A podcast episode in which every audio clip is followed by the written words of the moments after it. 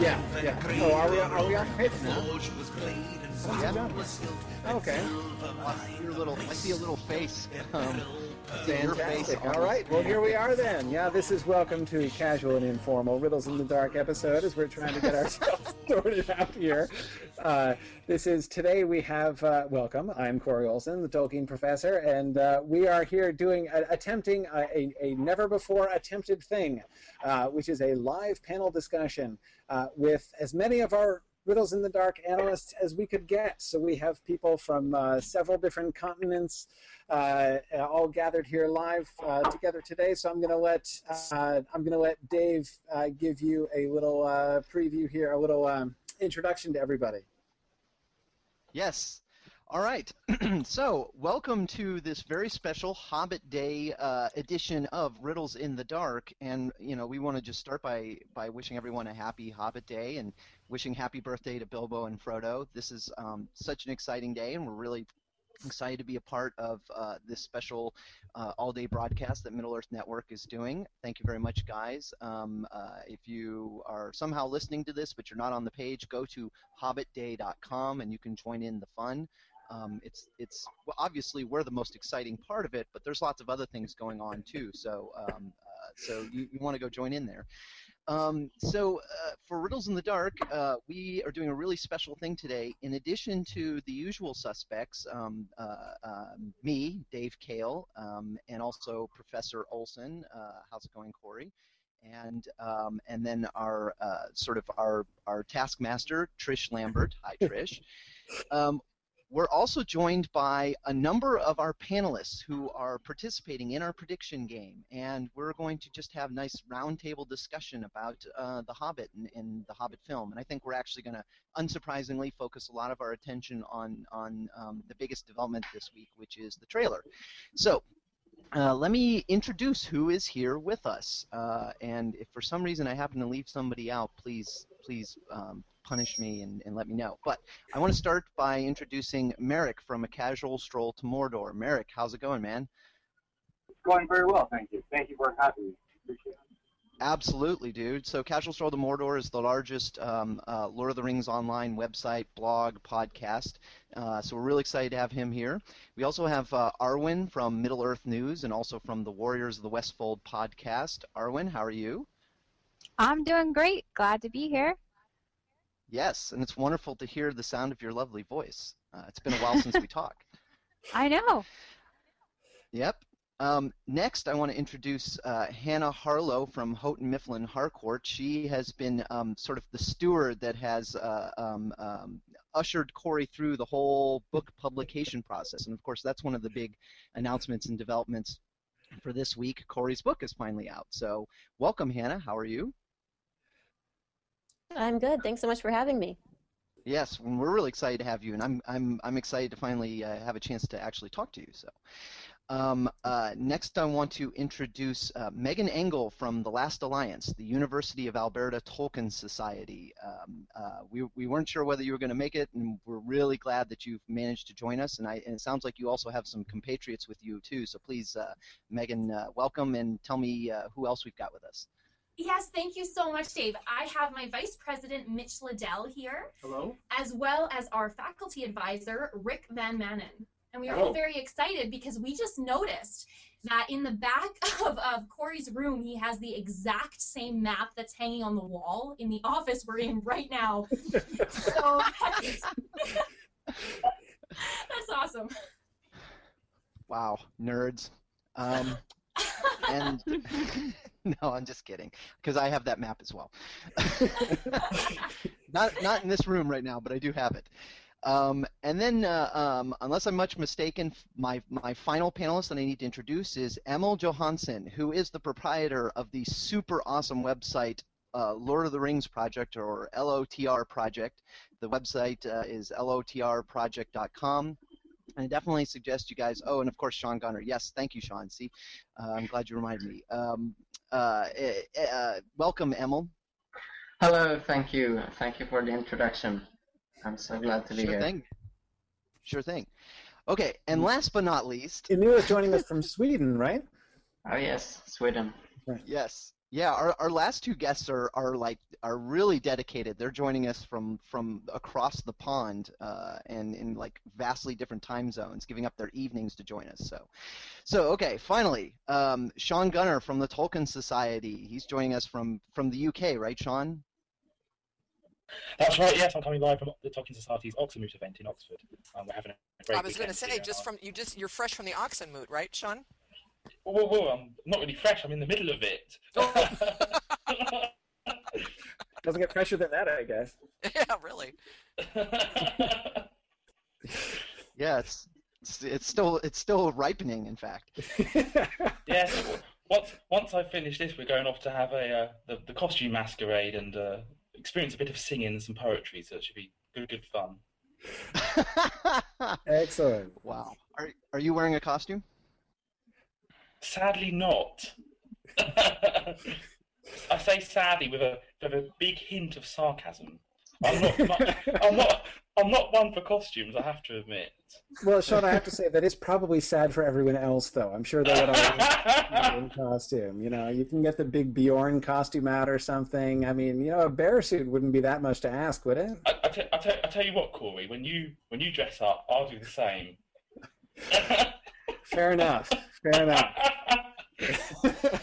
yeah. Okay. Uh, on that note,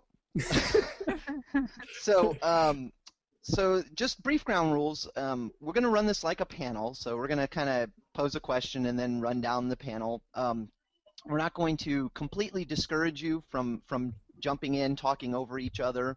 We want it to be as natural as possible. Um, so, so for example, we, we kind of eschewed trying to force you to use the little hand raising functionality in GoToMeeting because we don't want it to be that artificial. Just uh, you know, be be um, uh, uh, as polite as possible, but also uh, natural. Um, and uh, it's going to be chaotic because we've got like a crap load of people on here, but I think it's going to be super fun. That was real scientific. Yep.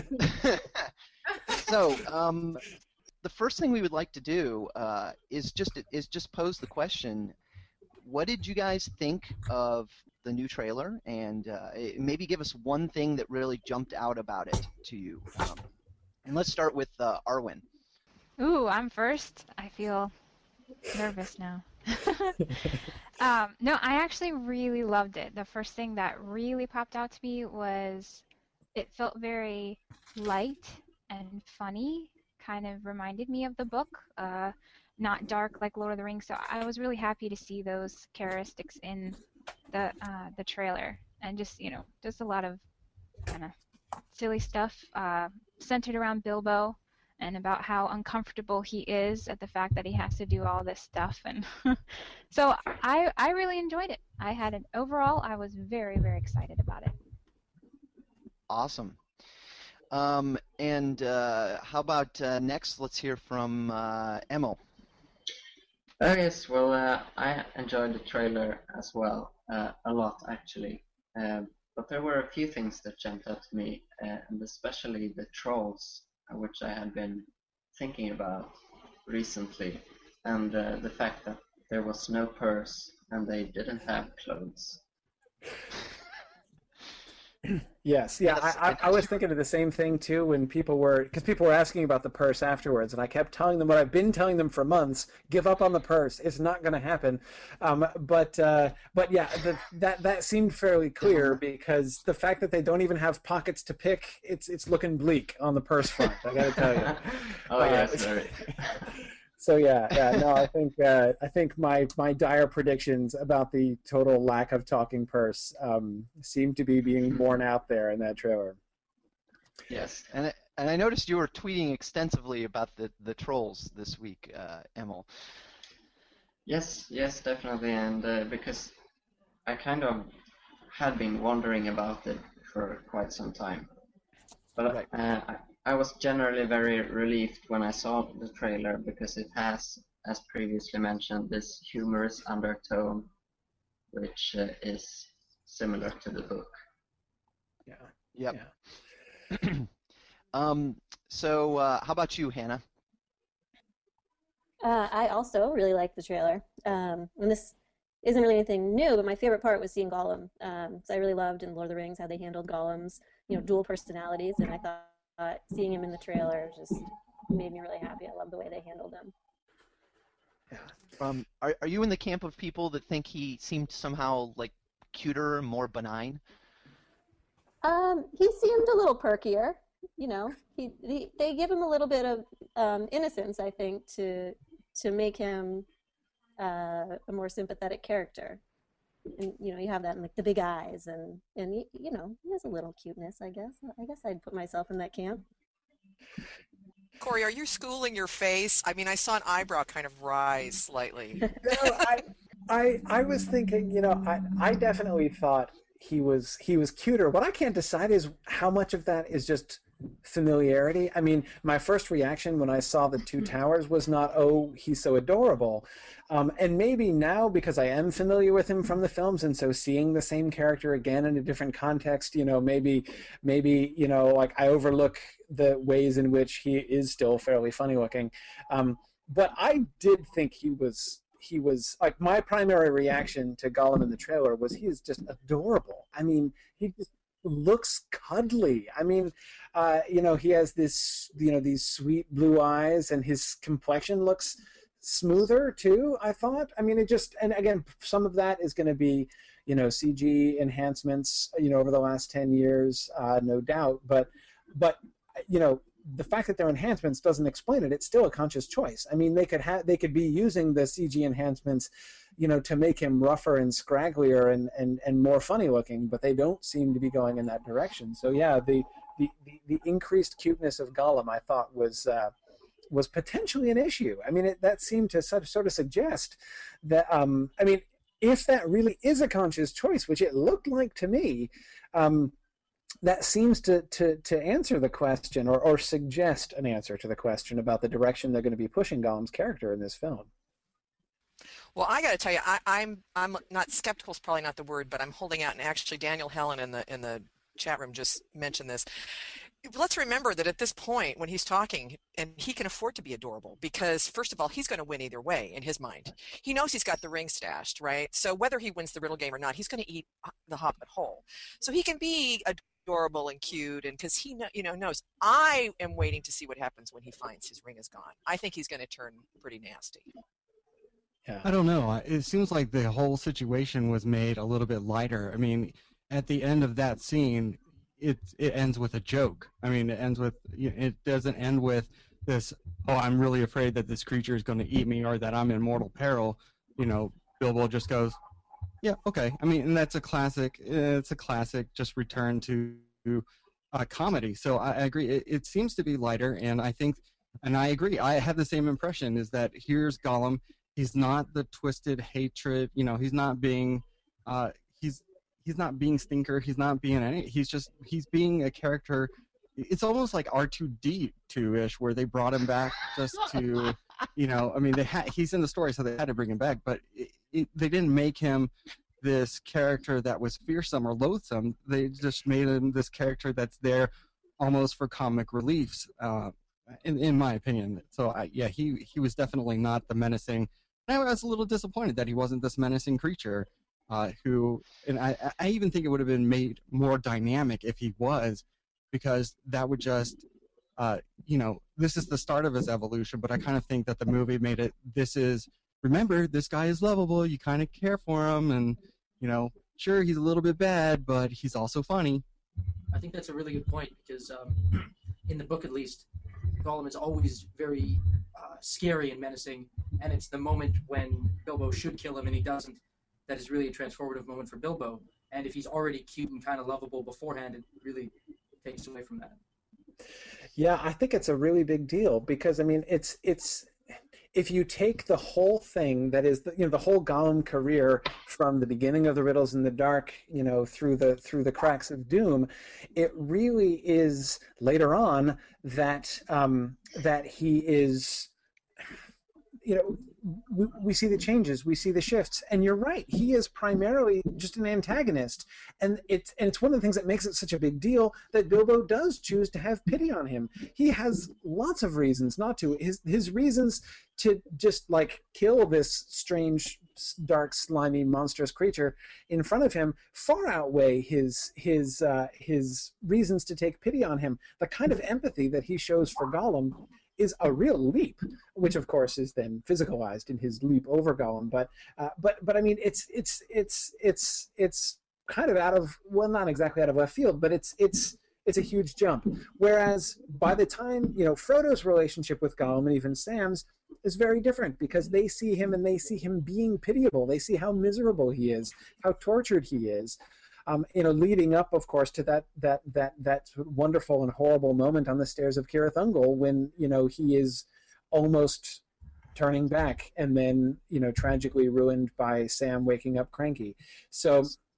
Um, I, I, I, agree that, but but see that's that's the tricky thing. Since they have the Lord of the Rings stuff already, they do seem to be kind of bringing importing this stuff. You know, wanting us to be thinking about Gollum like we were thinking about him you know, halfway through the Two Towers film, for instance, or um, you know, and that's that's tough. I mean, I I, I think uh, you know having him be be be cute and cuddly at the beginning to make Gollum. I mean, imagine it, they, they could they could seriously make Bilbo's decision look almost the other way, like having pity is the no-brainer, um, and killing him would be monstrous. Whereas it's really the opposite in the book it seems like it seems like if if if you're right, Corey, um, and what they're trying to do is kind of take advantage of the fact that people have already seen the Lord of the Rings films. It seems like probably the most effective strategy there would be to would be to kind of uh, um, would be to have the character as he is initially portrayed sort of betray our expectations, and our expectations would be that he's evil and that he's treacherous and that he's um, uh, not trustworthy because that's ultimately what his, the character that we saw in the Lord of the Rings films. So it seems like if they wanted to kind of try and introduce some uncertainty and some some suspense, um, then then what the, maybe the way to do that is to have him see seem benign uh, initially, and that and that there's a turn maybe right around the time he discovers his rings missing or something.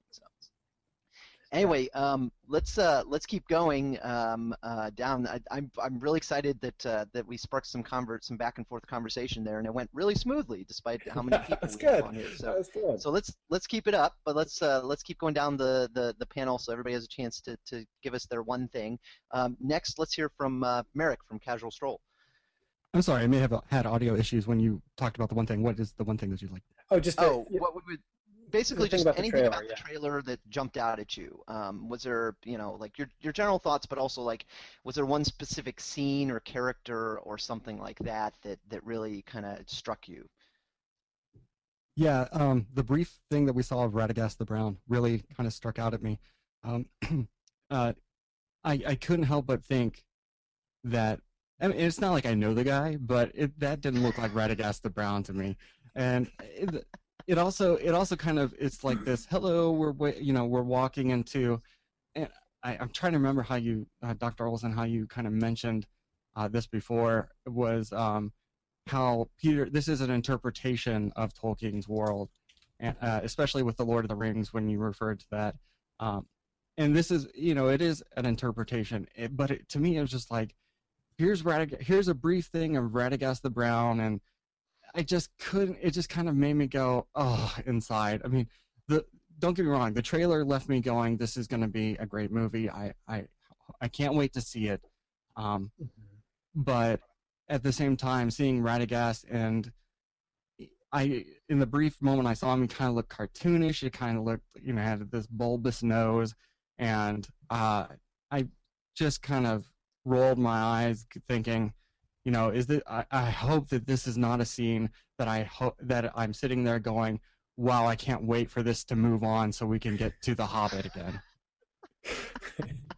so we can get to the Hobbit again. Yeah, that that is going to be um, a challenge, I think. With because I mean, you know, I, I have said lots of times, I think there's lots of justification for them to be. Um, you know, bringing in these, you know, this this this outside stuff. It makes perfect sense. But you're right that a serious challenge on their part is going to be like how much of the scene's going to be showing you know how much are we going to be really conscious of you know and now we move away from the book and and and now we're back in the book again um, how well integrated are they going to really be able to make those um, and uh, so yeah it, is that going to feel organic i think that there's a, there's a real question of that well and, and we'll have you know hedgehog acupressure so that'll be interesting it was really cute with the hedgehog though i mean it was. It was. That was twice as cute as Gollum, even. I mean, the, the hedgehog, man. Yeah. Um, though I, I, I, still hope that we see that hedgehog later at the Battle of Dol Guldur. I still hold to that. I think I want to see that. That I want to see now. I want to see that particular hedgehog. Hedgehog in uh, armor. Playing, yeah, playing some kind of crucial role in, you know, defeating some orc captain or something. Uh, I am now, I am now, I, I now feel emotionally attached to that hedgehog, uh, and I want to see it make good in the movie. So I, that's. um, okay, so uh, how about um, uh, uh, the, our Last Alliance folks? What do you guys? Uh, what jumped out of you guys about the trailer? Okay, well, I'll go first. I actually really liked the score that I heard because it was completely original from what I could tell. At the end of the first trailer, I believe they end with the the theme of the ring from from the Lord of the Rings trilogy, so they reused that theme at the end of the first trailer, which is okay. But I was hoping for some new, completely new material, new thematic material, and in this trailer, it seemed like there was completely new thematic material in the score, and it, it was epic, and it was sweeping, and it was melodically beautiful. So I was really pleased with that, and I'm really excited to see what else is in store for us in terms of the, the music. So um, I will turn it over to Mitch now, to see what yeah. he liked. So there were, I know there are three of us, so it'll be fast. But uh, one thing I, I, was just so surprised to see, and I exclaimed when I saw them, was uh, the stone giants when they were going through the uh, through the through the uh, the passes. I thought they were just rocks falling and then falling, and it kind of looked kind of like a humanoid form, and I was I was blown away. I was awesome. I didn't really expect to see them. Yeah. yeah. And so Rick will tell us also what he liked. Uh, well, I did like the Gollum scene, although all your points about Gollum and were, were right on. One thing that concerned me was Galadriel's asking Gandalf why he chose Bilbo, and Gandalf's answer that Bilbo gives him courage. That seems like a bit of a departure to me, as I recall from the book. So. yes. You see the whites of my eyes on that one, absolutely, yeah. Yeah. Yeah, uh, that I mean, and uh, that was that was my number one thing actually was that line by Gandalf. I found really striking. Um, and you know, it's not that I find it totally inappropriate, but it's remarkable. I mean, it certainly is remarkable that you know Gandalf says that he. I'm not even sure what he means by it. That it gives him courage. Mm-hmm. Um, yeah. I mean, the fact that Gandalf is going to be, you know, in doubt and sort of tormented well, I mean, we could have guessed that. They made him tormented even in The Lord of the Rings. So certainly, I mean, you know, if there was one thing that was consistent, uh, you know, in Peter Jackson's decisions in The Lord of the Rings about what he did with characters, it was to make them more uncertain. Torment yeah, torment. yes, torment was the primary theme. But no, yeah, that you know that they were all they were all you know Aragorn and, and even Gandalf and everybody. You know, they're doubting themselves and everything else. So you know, there's there's there's no shock at all to seeing the uh, you know that that Gandalf would kind of go in that direction. But um, I did find it very striking that he would say that about what it what it implies, and I'm not even quite sure yet fully what it does imply. Um, but sort of the, the, the, the, vistas that it opens out onto Gandalf's understanding of his relationship with Bilbo was really interesting. Um, I, I personally, my thing about that scene is I'm really, really tired of, of uh, Peter Jackson's condescending elves, man. Like, we got we got we were treated to three movies of that with Lord of the Rings of Elrond being condescending toward Aragorn and men in general, and now we're getting um, uh, Galadriel being condescending toward uh, uh, toward uh, Bilbo. I, I, don't know what the, what is the deal with the condescending elves. See, it's an issue because it's one of the. Th- I mean, one of the things that theoretically you would want to establish is how high the elves are, right? I mean, you want them to be perceived as greater uh, than humans in some ways.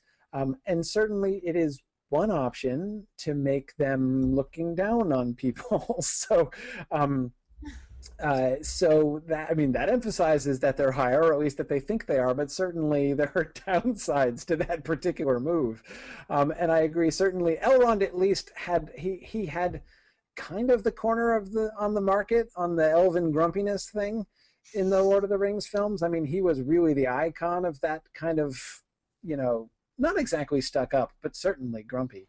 Um, uh, elves, if they're if Galadriel's going to go that way too, and I'm not quite sure, by the way, that I necessarily agree with that. I didn't read her question as I, I, I didn't really hear that as um, fully condescending. Um, curious, I guess. I mean, that, certainly in the way that she alluded to him to Bilbo um, was a little bit condescending, but but I, I didn't say I didn't see it nearly as much as with as with Elrond. But it is it is a confusing choice. It's not something that uh, even Gandalf fully understands why he could choose him. So it's not. I, I think it's certainly worth a question on on Galadriel's part.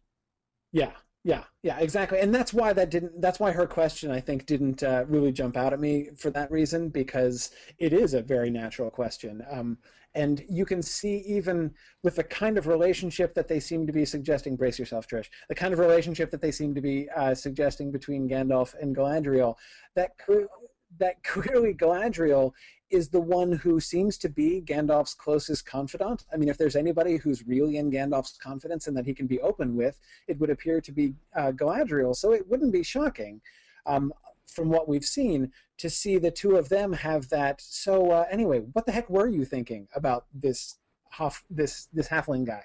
Um, and have Gandalf give you know an honest answer that he doesn't give to anybody else, or maybe even fully understand himself. Um, in the books, actually, that's Elrond who's in that role. I mean, we see several, um, especially I'm thinking here of the, not in The Hobbit itself. I mean, we do see them interacting in The Hobbit, but um, I'm thinking in particular of the conversations that we get between Elrond and Gandalf in uh, Of the Rings of Power in the Third Age at the end of the Silmarillion, for instance. It's Elrond that we see Gandalf, you know, when he goes and discovers that the necromancer is really Sauron. It's to Elrond, not to Galadriel that we get that scene of him coming back and saying to Elrond, "Yeah, yeah, it's it's him all right," um, and the two of them sort of sharing their fears and talking about their speculations and things. Elrond and Gandalf seem to have a much more formal and much more stiff relationship, certainly in the Lord of the Rings films, and the implication seems to be, based on what we've seen, that that extends there. So that more personal, friendly relationship uh, seems to be between Gandalf and Galadriel, which, which it, it, makes sense, but that that does seem to be a bit of a departure in that way. Well, and I, I, guess you know, within if we just think about the Hobbit itself, Gandalf's answer should have probably been something like, "Because the dragon won't be able to smell him." Right. I mean, that's really the role that Bilbo's playing as this burglar in the Hobbit. So I mean, even Galadriel's question is a little odd. I mean, the question about Frodo being the ring bearer in Lord of the Rings makes sense, but why would she be so concerned about Bilbo with the dragon? Although there may be some element of the story that Jax is developing we don't know about yet. Yeah, um, I mean, I think that. Right. Well, so one thing I would follow that up with again is again I would emphasize sort of the personal nature of that. I mean Gandalf could have answered strategically, and I'm assuming no, I'm, I'm not assuming we got already some of that uh, in the trailer. Um, that is the strategizing that we see Gandalf doing overtly in the Quest of Erebor. You know where he's thinking, okay, hobbits can move really silently, so if we're sneaking in a secret door, a hobbit would actually be a real asset Okay, so we'll start with that. And then it's the smell thing, right? Um, not that he won't be smellable, but that Smaug isn't going to recognize the smell. He knows dwarf smell, of course, um, but he's not necessarily going to be tipped off as to what's happening if he smells Hobbit because he won't have smelled it before. And that, of course, is some, you know that's in the book, in in the original book, of course, where Smaug is um, is curious about the Hobbit smell and having never smelled it before. But again, I think it's it's important. I, I feel like the, what what what we're being shown in the trailer there, and the choice to to, to put that little snippet into the trailer, um, we see Gandalf revealing to the dwarves the strategy to it. You know that they that the hobbits can move silently is the line that we get there, right? Um, but with Galadriel, the question is not, you know, and the question that she seems to be asking seems to be not, um, uh, is there a reason why you would choose to take a hobbit? Do you have something in mind when you have chosen a hobbit? But rather, why this hobbit? Why this guy? Um, why have you chosen him? and that seems to be what eh, that sort of more personal question why bilbo in particular and what seems to be kind of behind that you know what is your relationship with bilbo why does why does bilbo matter to you seems to be what the question that gandalf is answering there um, and that's the part of it that that um, most interested me about gandalf's response. That's where i feel we get if not crystal clear insight um, that's what at least stimulated my own curiosity to be thinking about how they're going to be handling the Bilbo Gandalf relationship, um, which seems to be, you know, fairly, fairly, fairly, fairly tender, sort of slightly paternal. But again, that's interesting in Gandalf's expressing the kind of weakness that he does, you know, and, and saying that he's afraid in that context. So I just, I, I, I, that's why I thought it was really, really curious, really interesting.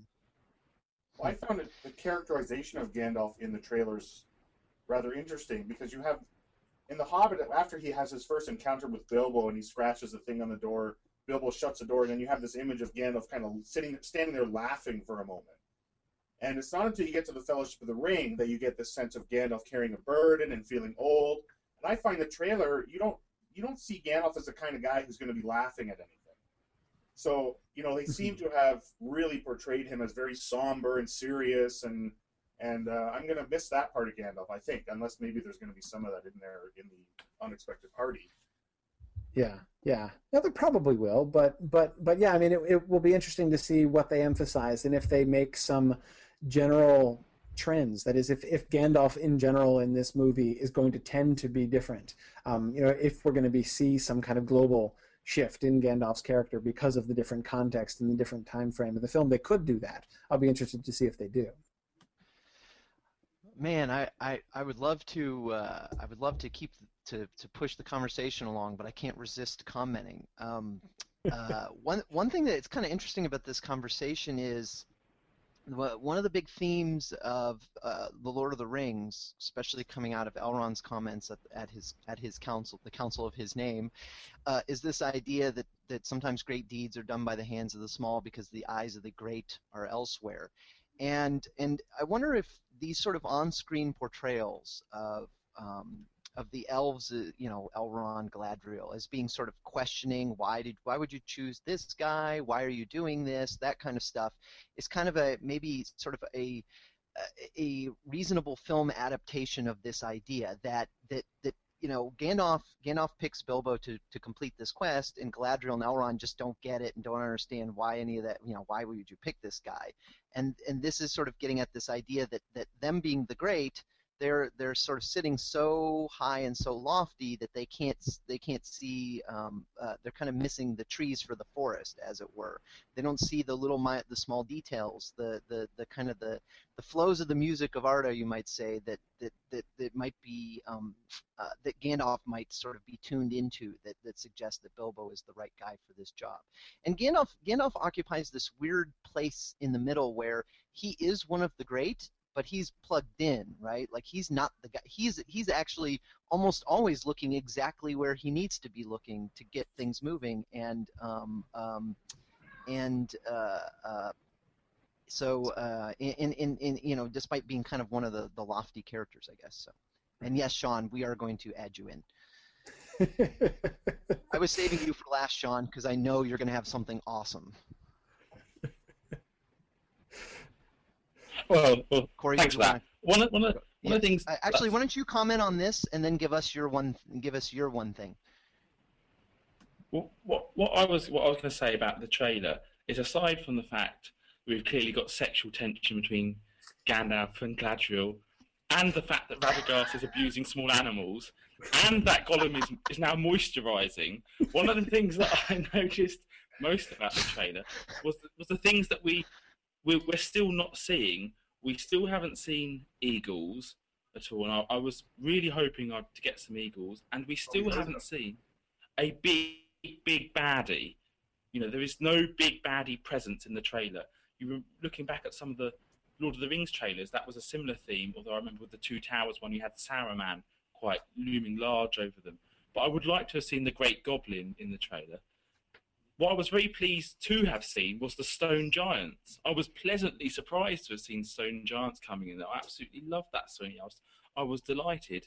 and of course the the teasing shot in the distance of Dol Guldur, which again is hin- hinting at what's going on there. Is it just going to be Gandalf going in there and having a little look around, or is it is it going to be the White Council doing their Avengers style attacking of Dol Guldur? That's what that's what's really got me excited about the trailer now. But I'm most concerned about Radagast's animal abuse. I mean, get, getting getting small getting small animals to ferry you around is not is not clever. I mean, I think I think I think a lot of animal rights groups will have a thing or two to say about that. so, somebody uh, somebody commented on one of my Facebook posts about this. He he he suggested that in torturing the small animals, that was giving Radagast the power to see the future because he, he he's they have that voiceover from him right as he's poking the little hedgehog where he's talking about some trouble coming, and he was like, "Look, Radagast is using little animals to divine the future." Yeah, cause, because because that's sound logic, isn't it? Torture hedgehog, no happen. It's it's it, it's really capturing the spirit of Tolkien, I think, in its purest form. yeah. he's he's uh, well, at least he wasn't reading their entrails, so there's that. Um, well, and, I think, but, I think we're going to get that in the next trailer. So, uh, Shaun, out of curiosity, do you think there is any significance to the absence of um, um, significance to the absence of, of some of those things that you point out, like the Eagles, the absence of big baddies? Because there's there's there's a uh, there's people out there who are suggesting that they've changed the ending to the film, and in particular that they rem- that they've pushed it up to maybe um, uh, out of the frying pan into the fire or, or, that section. So do you think there's maybe significance to to some of these things that weren't present uh, in in this trailer, or do you think they're just they're just you know it was just a choice that uh, another another sort of comment um, that someone's made is that, that this seems to be kind of the funny trailer, and so maybe they wouldn't want to put the Necromancer or Smaug or um, um, Azog or any of those characters in the funny trailer. I think I actually I actually don't think there is massive significance to it. I mean, it's, it's difficult to see how Gandalf is and and the, the dwarves are going to get out of um, 15 birds in, in you know five fir trees without the eagles. It's difficult to see how they're going to get out of that situation, unless of course Radagast is going to summon more animals and torture them to get them out of fire um, as sort of fireman bunnies. I'm not sure. Um, with regards to the Great Goblin, I actually think the, the, the kind of the significance there is that they're saving him. He he is he. The audience is going to be scared during the film with the Great Goblin. But yes. Yeah, I I agree with Shaun on that. I'm not convinced. I thought either. that was a troll, just to be honest. I, It looked like a troll. I thought, um, though I couldn't figure. It didn't seem to be made of stone, so I wasn't quite sure what was the situation there. Um, and and who did Trish just step on there? Who was commenting? Oh, that was me. I was just going to say that I think Peter Jackson is really controlling about what he releases, and that's why we're not going to see some of the big bads. And if the Eagles are going to be Yes. super cool, he's going to save it for the movie. Yeah, he's very Steve Jobsian. Though, though you know that's true. Though there, you know, I think it's kind of interesting because the Eagles, you would think, um, would be not a big reveal, right? Because we've seen the Eagles. I mean, we got quite a bit of Eagles in uh, in the Lord of the Rings, um, and he has released the wargs, right? We got lots of wargs in this uh, trailer. Um, which is clearly corrective, right? Because you know he himself has admitted that he didn't like the hyena wargs either um, from the Lord of the Rings films, and so so one could understand why he wants to show off the fact that the wargs the wargs actually look good uh, in the Hobbit film. Um, but the eagles, it actually I, I see I, I- I wasn't thinking much of it because I didn't think there was much mystery about the eagles. You know we've seen them and we might get some more of them in some ways, but um, but visually trailer wise, I wouldn't have thought there would be much that would be very much different. Um, but of course, by having them not, not there now, of course, he's making me second guess that maybe there's something really cool that he's holding back. I don't know. No, actually, Well, you're. I forgot we've already seen it. No, that's okay. I was going to say I forgot we'd already seen the Eagles, so you know now, now maybe they're not worthy of the trailer. Maybe, though you'd think he could give them away free, right? Because there's, you know, that it wouldn't be a big deal. I don't know. I don't know, but I yeah. thought I could. Maybe he thinks we have really short memory. Yeah, I thought I could hear them.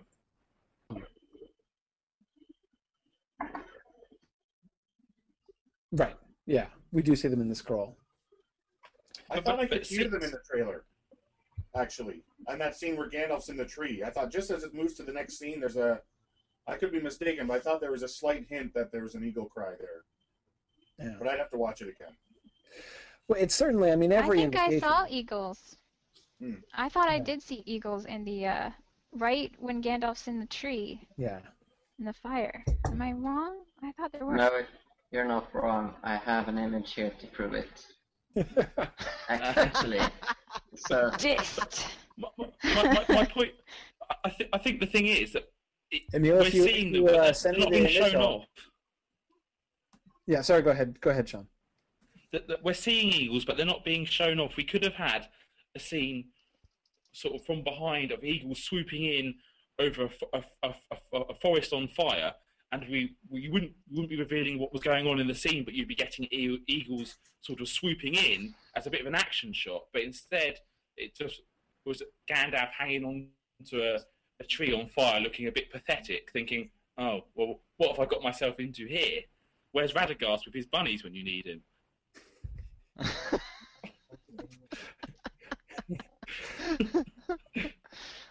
I would. Uh, I would still like to. By the way, I would still like to protest officially against the the animal torture angle on Radagast. Uh, I, I think there is there is no evidence whatsoever that he is harming Hear, even hear. CGI bunnies. It is true. It is true that he does seem to have hitched bunnies to his sled, of course, as we knew, uh, though though they're perfectly willing for all that we know. Uh, but I, I, I, I strongly object to the idea that he's doing anything unseemly to that hedgehog. Uh, this is clearly an act of kindness, whatever it is that he's doing. Uh, I, I, I, but uh, I just thought I would officially register that. Agreed. Well, So, Corey, um, Cor- Corey, oh if I wait, attach oh wait, we bunnies, the image. Oh, I got the image. Okay, go- sorry. Go ahead, Shaun. if I attached bunnies to a sledge and had had them ferry me around Oxford, would you would you consider that okay? Um, I, well, if you did it, Shaun, uh, you know, uh, I don't know. That changes things. So, by the way, here's the image here. All right. Here you go. Oh, So there's, All I think we can Arwen see and here- Emil, where are the eagles? right here, right behind him. yeah, that's an eagle. There's an That's eagle. just smoke. I was right. That's just smoke. It's not an eagle. There is an eagle. I saw it flying. Yeah. Oh yes, it's, it's fly in the trailer. It's flying beak right past, here. so it's not smoke. Here we got beak. We've got the wings I am there. so right. I get extra oh. credit. Oh, Which part of the trailer is this in? the The- Main Does anyone know part the of the trailer. No, the middle part. Because It's I'm, I just opened it up. I'm watching it. I'm gonna see if this is. Oh, okay, yeah, that's an eagle. You're right. And by the way, we have um, we have we have here the image that I put up here before. Is this is actually breaking news? This is a movie poster which was just released minutes before we started broadcasting. Um, so uh, so we can actually uh, have this here to talk about. This is a really interesting choice. Um, for a poster. I, I mean, of course, you know, on the one hand, it's very standard and looks very much like the Lord of the Rings posters. So, um, you know, trying to establish the connections between the Hobbit film and the Lord of the Rings films, uh, you know, for moviegoers is is quite manifest. That by itself might also excuse the pro- excuse the prominence of Sting in this picture, because of course those people who have watched the Lord of the Rings films a hundred times each will of course recognize that sword as the sword that Elijah Wood was holding uh, in the Lord of the Rings films. But um, from a you know from a thematic standpoint, thinking of the Hobbit and the Hobbit story, it's to me quite a remarkable choice to have sword wielding Bilbo uh, on the poster uh, for this story. I mean, his sword is really important to him, you know, and I've talked about that at various points. How the sword is involved in different stages, you know, at these turning points that Bilbo has in the book. But uh, but to actually show, you know, the stock image of Bilbo being the one with him carrying a sword and looking, you know, kind of like, well, I mean, it's pretty threatening. That, that's that's like pretty pretty, you know, pretty pretty intimidating Bilbo. Yeah, yeah. this is this is well, this is like the Very- sexy and dangerous Bilbo. It's, yeah, it's very like Bilbo. uh, it's, I don't know. It's almost like very departure from what he looks like in the films, where he's kind of uh, uh, just kind of harried and wistful, and this one he's got this intense stare, and it's also it's very much a it, it, they might have gone this way because uh, just looking right now at the pictures of Elijah Wood, he was more you know scared, focused on the ring, a little bit intimidated. So maybe they wanted to go a different way. But yeah, he uh, he looks like he should be on a show on the CW or something.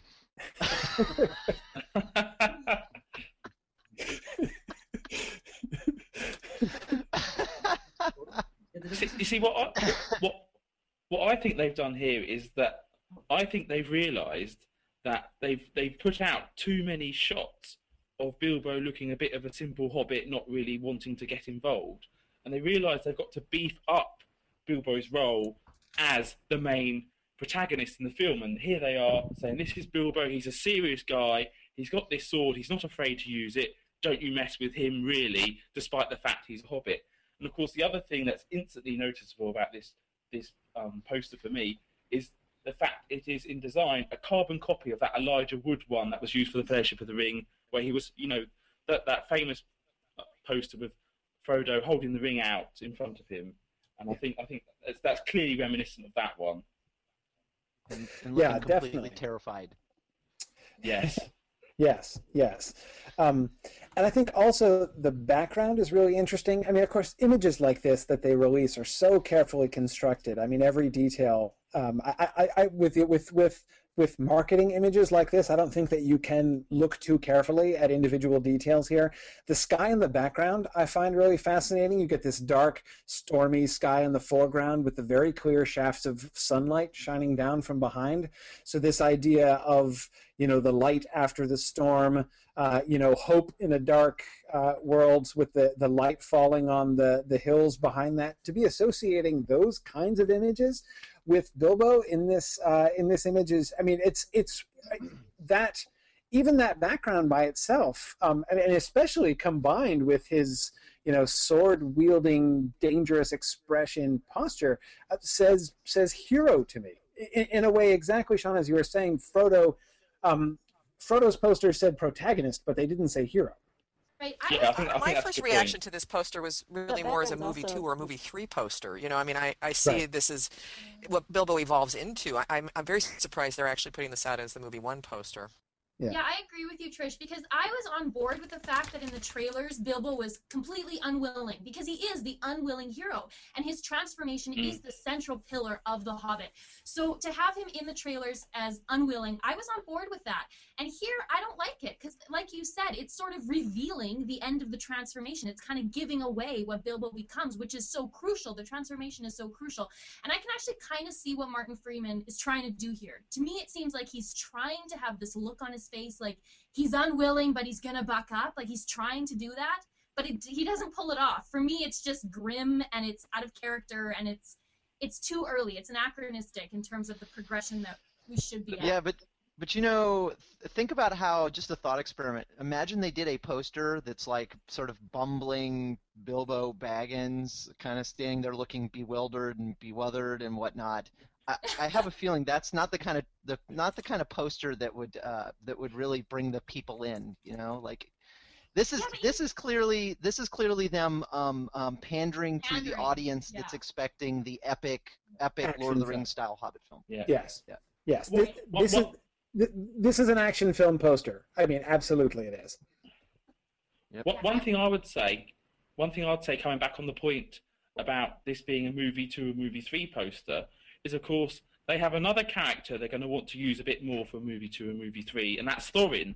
They're going to want to push him a lot, lot more for the second and third films because once we're introduced to him in The Hobbit and we see that he's, you know, he is the leader, he is in charge. He's going to want to. They're going to want to push him a bit more when it comes to movie two and movie three, which may also be a reason why they're pushing pushing Bilbo now as kind of a bigger bigger player. You know, you guys notice that the uh, sword doesn't have any runes on it? Yes.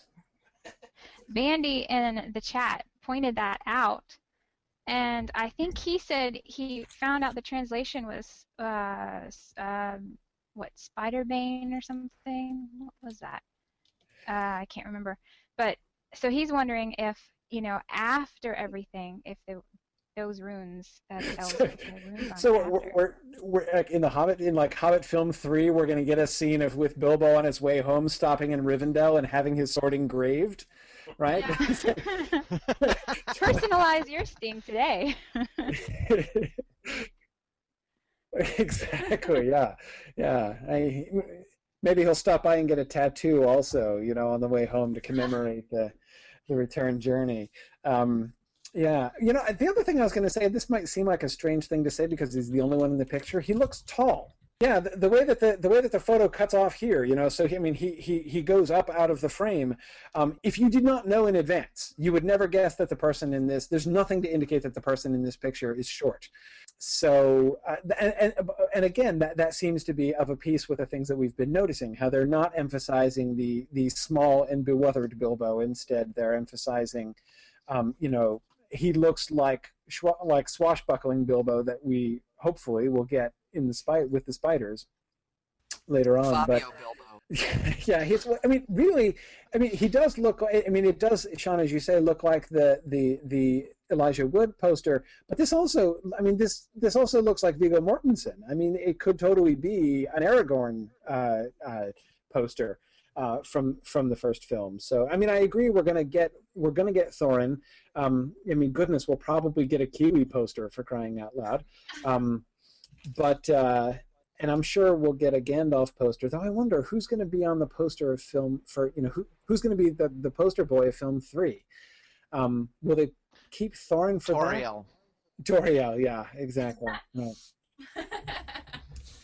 the hedgehog. Bard. The hedgehog. I would be satisfied under those circumstances. Yeah. yeah. Uh, is it just me, or do you guys notice this too? Next to Bilbo's left ear, uh, but the space between the sword and his face, it kind of looks exactly like the brooch that they're all wearing in Lord of the Rings to hold their cloaks. Yeah, I was looking at that too. It it looks like a curl of his hair, Yeah. um, but it's but notice how it reflects exactly the little curly Q on the sword. Exactly. Yeah.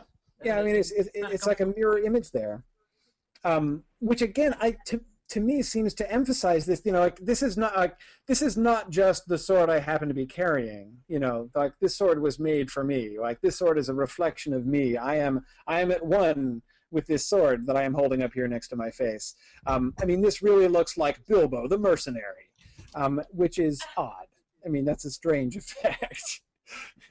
Of course, we have to remember one of the alternate endings to the trailer is is Balin telling him that it's actually more of a letter opener. right right right yeah which is uh, and I, I- I guess i mean it's it's it's I, I knew from the beginning that it's too much to ask that bilbo is going to actually hide the sword in his pants um, which is what he does in the book um, but um, uh, but but yeah reference to the fact that his sword is not actually a very significant sword is uh, i mean length i mean it was a knife it's supposed to be a knife it doesn't look like a knife i mean it doesn't have the hilt of a knife really um, but um, but yeah it is actually correct that it's more of a letter opener. Um, uh, one of the things that Arwen brought up uh, is the thing, whatever it is, that's breaking through the roof of of what what appears to be Radagast's house. Does everyone re- Yes. uh, everyone remember that scene? Yeah. Yeah, my, Uh, my first initial yeah. thought when I saw that was, weeds have gone crazy. They're attacking. But then another one of my friends. rabbits uh, are summoned was weeds. like, That's what it looked like. It was like, you know, attacking weeds, like yeah, roots and you know, I don't know. I was, I was like, what So- the heck? so- What's going on? It's, Emil, it's would you like to give the case for it being a spider? Oh well, that's mostly other people. I kind of thought the uh, the leg looked a bit wobbly, kind of not spider leg kind of leg, uh, but it, from uh, it it has to be a spider. What else could it be? I mean, it's not. Well, and this, of course, picks like up on the else. great, uh, the great Warner Brothers online Hobbit quiz debate. Um, Mm. of course, you know the famously non-textual question that they were asking in their textual quiz about the Hobbit was what attacked Rhosgobel when nothing ever attacks Rhosgobel uh, anywhere in Tolkien's writings. Um, and with the correct answer, spiders. I mean, of course, one of the one of the leading interpretations of this is that the person who made the trailer did an accidental spoiler, thinking that it was in the that it was in the book when it wasn't. Um, so this, I know, for me, this is the main thing that I think has led a lot of people to assume. Um, combined, uh, Emil, with the other thing that you were just saying, like, I mean, he's in Mirkwood. How many other options do we have? It could theoretically be an orc, but an orc probably wouldn't first come through the ceiling, but might come in through the door. Um, uh, you'd think it's a possibility. Um, so, so certainly, I mean, it, it does seem a plausible, um, a plausible interpretation of that. But yeah, I don't see much um, in the way that is sort of uh, physical. I mean, I, I don't, I didn't see it. I mean, I looked at it pretty carefully. If somebody can can send us a still of the trailer that gives a a, a, a, Working on it. a, a pretty a pretty uh, you know airtight spider case. I mean, I watched, I, I rewound that bit like five times to try to see what I could see, and, and it didn't look very obviously spider-like to me. So um, I, I'm certainly okay with the presumptive um, idea that it's a spider because it does seem likeliest. But um, uh, but yeah, so while we're uh, while we're fetching this image, uh, it, Emil just sent me this one, which you saw uh, come up. It is a very amusing contrast between poster Bilbo and and other film Bilbo. Um, that's a radical difference. Th- that is not so impressive a poster. no, Uh, and it's. and Now I'm sexy. the- now I'm not. Look on his face is certainly better than the one we complained about on the movie scroll. Remember when he's sitting at the head of the table during the unexpected? Oh Party? yes, yeah. Well, I was actually thinking that you know that that that that, that could have been another option. You know, have him like you know with that like big dorky grin that he's got there, uh, um, which seemed totally inappropriate. But um, though actually, you know, it really raises the question: what what expression uh, is more inappropriate? Uh, that big grin on Bilbo's face at the head of the feasting table in Bag End in the scroll, or this one on this poster? Both of them seem very un-Bilbo. At the very least, I would suggest, you know, uh, Megan, thinking about what you were saying before. In one way, this seems more appropriate in that at least one can imagine Bilbo looking like this under certain circumstances later in the story, maybe. But um, certainly at the unexpected party in Bag End, um, we're never gonna. I, we should not see him sitting around looking smug. That's another thing. At least in the um, in the um, another, one of those other alternate endings, we at least get to see Bilbo faint at the unexpected party. Yes. Yes. Yes. Yeah. All right, Corey, there you go, buddy. Okay. All right. That's the spiderweb picture. Okay. Oops. Didn't happen. Oh, great. You've Dang got it on it. Google Docs. Gotta share it with me. All right, whilst one we're sec. getting the whilst we're getting the picture of the spider's leg, I, I think one of the most interesting things about this is I am convinced it is a spider's leg. All right, Well, try it again. question- Keep going, for- Shaun. the question for me here is why are they attacking Radagast? I mean, Radagast lives by spiders all the time, so obviously because he's good and they're evil, they're going to always want to attack him. But why at this particular point, and where in the story is this taking place? Is this taking place in connection with Thorin and company, or is it independent of that? Are Thorin and company coming towards Radagast, or is Radagast helping them in some way, and the spiders are trying to prevent that? Or is it Radagast is involved with the Dol Guldur stuff, and the spiders are getting involved? Why? Why are they? Why are they getting? Is it? Is it just because that they're feeling defensive of their bunny buddies, or is it because they just don't like what Radagast is up to in other matters? What? What is? What is their motivation here? Does anybody have any idea what that could be?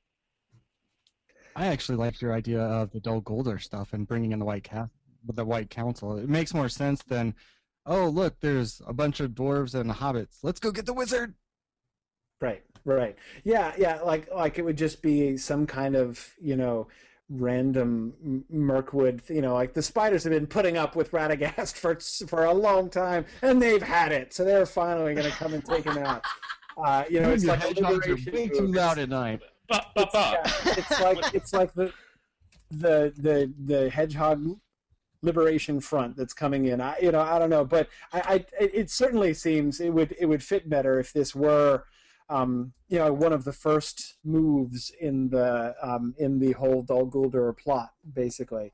Um, so, so in this picture now, um, this thing hanging down is supposed to be the spider's leg. Yes. Ah, yes. There's an appendage sticking through the, the the hole in the roof. I Emma, still say do we see roof. something in the in the in the sunlight there that looks like maybe the top of a spider head or something? This? Maybe. Maybe. I mean, this looks like a. This looks like a rat's tail. It doesn't. Well, I don't know. I'm telling you, I, I gotta say roof. that the tree root thing roof. now looks very plausible. I'm telling you. Yeah, I, I kind of go with the tree root myself I get too now. extra I think I always credit got a good again. I Maybe rocked this. there, there is th- there, there is another possibility here, and that is that that Radagast is in the house and Thorin Thorin and company are there as well. Going back to the fact we never saw Beorn in the trailer, it could be the case that they finished the film in Rhosgobel with Radagast and the spiders attacking Radagast and Thorin and company. So Thorin and Company will be brought by the Eagles to Rhosgobel, and then the Spiders attack. Or this could perhaps Yes, I think that's a great idea. This could be Thorin and Company about to rappel down into Radagast's house from above, having been dropped off by Eagles. Yeah. Okay. I could see that. That could work. Uh, I, I'm a big fan of that theory because it, it because that's what I predicted on that. yeah, I knew that. riddle. You, that's why you were going to be a fan of it. Yeah. So no, no, no. I'm sticking to the Carrock. Even now, I stick to the. Even if they change the ending, I'm sticking to the Carrock. No. Yeah. So Okay. in this theory, is there no separate battle then with the dwarves and the spiders and Bilbo? Like, would that be? It would be a conglomerate of they're at Radagast, and that's the that's the spider battle, or are there two? Because the thing that I don't like about this, I don't want this to detract from the spider battle, the central spider battle. I don't want us to see a spider attacking Radagast first, because to me that detracts from this climactic moment where Bilbo frees the dwarves, sort of thing. Like. I'm worried about that. So if they if they join those battles together, okay, maybe, but I don't want to see a hint of this spider leg coming through Radagast's house, and then because to me that will detract from the later Well, battle. Here's my question about that, and that is: Are they going to make how? How are they going to do the spiders? How sentient are the spiders going to be? Are we going to hear spiders converse? Are the spiders going to talk? I kind of doubt that. But in any case, are they going to be intelligent? Shelob was intelligent, and that's going to be the precedent that almost everybody has for giant spiders. Uh, is is is is Shelob? Now we didn't see her acting overtly brainy uh, in the in the scene in in um, in the Lord of the Rings. So you know, one could, you know, somebody who didn't know the book could easily have watched those films and just thought that she was some, you know, random sort of bestial monster. Um, but basically, what I'm leading up to here is we could get it to if if the spiders are seen as being intelligent, if we can see them actually doing, you know, collaborating and doing intelligent things, then we could conceivably have this as like stage one, and later on, when the spiders catch them, it's like the spiders strike back in in film two, and uh, and then you know, so then that sets up the rescue. So we could have a sort of small skirmish between the dwarves and the spiders, and the spiders, you know, uh, uh, fleeing Take it reluctantly. out on. Radagast. What? They take it out on Radagast. No, no, no. See, no, it, it's it's it's it's it, they're mad at the dwarves later because they foil their attempt to free the hedgehog, and so they're still resentful from their failed attempt. Uh, Yes, yes, yes. hedgehog. So they uh, so so that's why they come back and attack the dwarves later on. Maybe it's uh, somebody in the Middle Earth chat room said, "Oh, it's Arwen. Arwen, I like the old man Willow theory." Yeah, that's the first thing that that made it made me think of was laugh up all you want. I'm telling you, I'm gonna be right. But um, I don't know. It's It a just spider. Radagast always makes me think of nature, and I don't know. I just thought roots. And You know, it's true. why It not? does I mean, Radagast is a friend of birds and beasts, but it doesn't say anything about plants. well, exactly. So you know, he could really We hate just- plants and love hedgehogs. We don't know. You know. Corey, check out the URL I just sent you. Brianna sent that through on the question thing. It's it's a little bit of a moving. Um, it's a Okay. It's a short Oh, cool. movie where you can see a spider leg in the window. See the spider leg in the window? But look at the bottom left and look how it kind of reaches up from the ground. Well, see, the bottom left now, like what we see behind the stained glass window, could be anything, right? I mean, that could be trees, that could be, and that doesn't. That could be willow branches. We can't rule it out. Yeah, you can kind of see the body there. Yeah, the the abdomen down here. Yeah. Well, yeah, the motion does help. if you if you ignore sort of the if you ignore the the the, the potential trouble with the narrative that that having spiders attack Rhosgobel introduces, it seems like spider is the most likely explanation, given that we know there will be spiders in the film, we know the spiders will be attacking things, we also know that some confused person made a quiz question on Facebook that asks about a spider attack on Rhosgobel. It, it seems like all the Yeah. evidence points toward a spider. It just seems troublesome in terms of uh, narrative. Like maybe there's a Well, large, yeah. maybe there's a huge coordinated spider attempt to take over Mirkwood. Maybe they'll simultaneously attack Radagast, the dwarves. Maybe they'll attack the elves.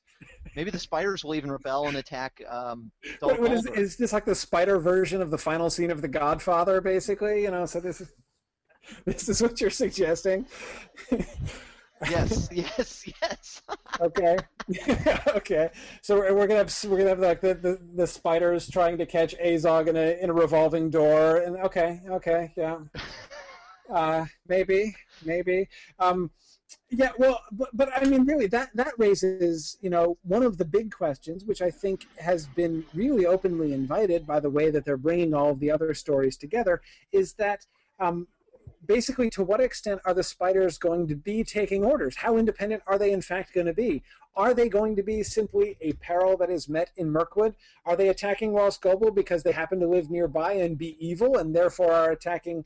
Uh, again, assuming that they don't have a hedgehog problem, um, that they're that they're just you know because he's good and they're evil, and so they're attacking, or that they just are, are, are attacking victims that are lost in the forest, which is what we get in the book. That you know, since the dwarves are making noise and running around helplessly in the dark, they're captured and eaten because that's what spiders that's what the spiders do. Are we going to get that, or are we going to get them as actually being deployed by the necromancer? Um, because it is really that is really plausible to imagine that Sauron, who is you know living there in Mirkwood, has influence over over the evil creatures that live there. Now, of course, we have plenty of reason from within the Tolkien texts to think that the spiders are going to be independent, and I don't just mean based on what we see of them in The Hobbit.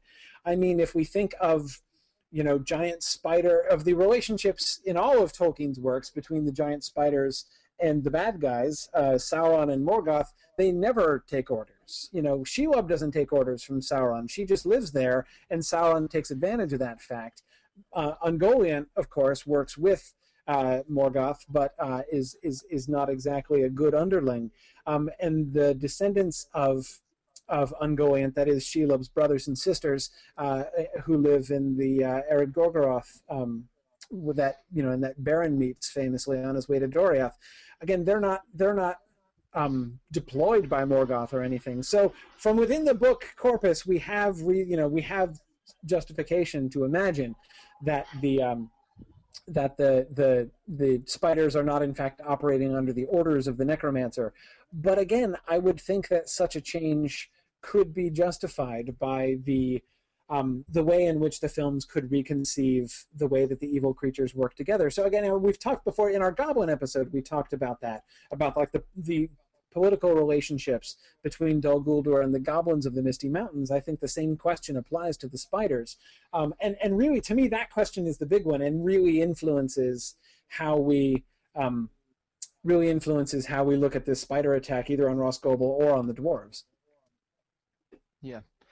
Interesting. Um. Okay. So I I, I think we're we're we're we're definitely uh, running short on time. So I want Yes. to kind of start wrapping things up. Although although uh, I would like to invite whichever of our panelists uh, are are available to stick around after we finish the the, the official broadcast to, to continue chatting if they're interested. Um, I might try to pin some of you down to answer some outstanding riddles that you haven't answered yet. Um, so so uh, yeah, so don't um, stay stay on past the end of the official broadcast, and then if you need to go, we'll go ahead and say goodbye. Then I'd like to just do some logistical stuff, but for those of you who are willing to stick around a little longer, maybe we'll continue chatting and recording. Um, uh, and then, uh, but we won't we won't overlap too much with the live stream of uh, of uh, that because they're about to start um, the One Ring Adventures on uh, on the Middle Earth stream. So, but uh, please don't log off immediately, um, um, analysts, because I want to chat with you shortly. So, um, I, I, I- actually, we're not going to do a riddle, but I I'm I'm calling it. I'm uh, making an executive decision. We are going to do an up-down uh, conundrum. Okay. Uh, and so I want to go down the list and ask everybody to give me a yes or no answer. And your question is going to be Will spiders attack Rhosgobel in the first film? so, will spiders attack? I'm not saying, and, and mind you, the question is not is the thing in the image a spider? Maybe it's not maybe it is maybe it isn't. It kind of looks like it is. It seems to be evidence that something maybe spiders is attacking Rhosgobel the question just in general is will spiders attack radagast at Rhosgobel so okay. In the first film I was going to say, I think even the more pressing question is: Is that hedgehog going to survive this encounter, whatever is happening? As I said, that's what I really care about. I mean, I, I yes you know, the house looks nice, but it's not what matters to me. yes um, so, okay so uh, arwen will spiders attack Rhosgobel No. all right Is that all you Emil, need? will sp- yes that's all i need emil will spiders attack Rhosgobel I hope not. Not good enough. Not good enough. So is that a no? Uh, no, that's a yes, but I hope they will. oh, I see. So you think they will, but you'd rather they didn't. exactly, exactly. All right. Um, okay, Hannah. Uh, I'm gonna I'm gonna go with yes. All right. Merrick. No. All right. Last Alliance folks, you can each give us an answer, but then we will synthesize them into one. Okay, okay. I think we're agreed, aren't we? I I- think. Oh, we're not. I think they're coming for acupressure. They're coming for treatment. I far prefer that interpretation to what uh, to what Radagast is doing with the hedgehog. I, I, I, I prefer to think that it's a purely elective procedure and entirely benign in its uh, in its intentions. So yes. Oh my goodness. I think I think we'll have to. It's pretty undeniable that that's a spider in the trailer. I think. I. Yeah. Yeah. So we're gonna say yes, but Yeah. again, very reluctantly. We don't want to see this happen. It's gonna interrupt the narrative I'm kind of okay with it. Oh, okay. Mitch is actually okay with it, so Yeah. scratch that. We're I am divided. not. We're divided. Divided we fall. All right. All right. But it's a yes. Yes. Sh- Shaun, I think I know what your answer is going to be. My answer is yes. And to answer Corey's question, the hedgehog will die because Radagast will send it out to fight on his behalf. Well, and then he will escape while the spiders are devouring the hedgehog. Yeah. Yep. Yeah. wow. Okay. Trish. I am also reluctantly saying yes. Okay. I likewise reluctantly will say yes. Corey. I will say yes, but I actually am not all that reluctant about it. I, I think that um, I think that that could be fine. Um, here's my here's my potential solution. Now I don't know that this is anything like. Um, I, I, don't think this is anything like uh, uh, uh, necessarily what they will do. But anyway, here's what I would do.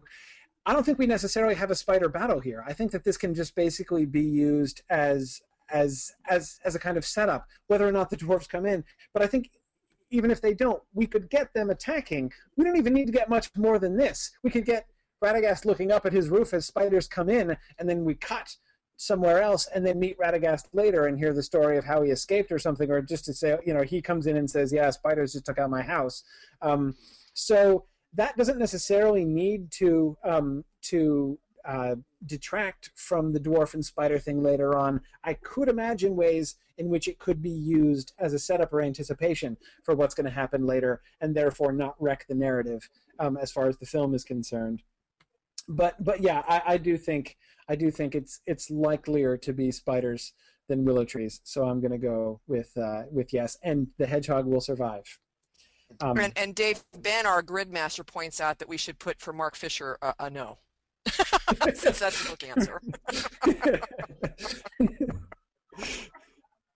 Not in the book. Won't happen.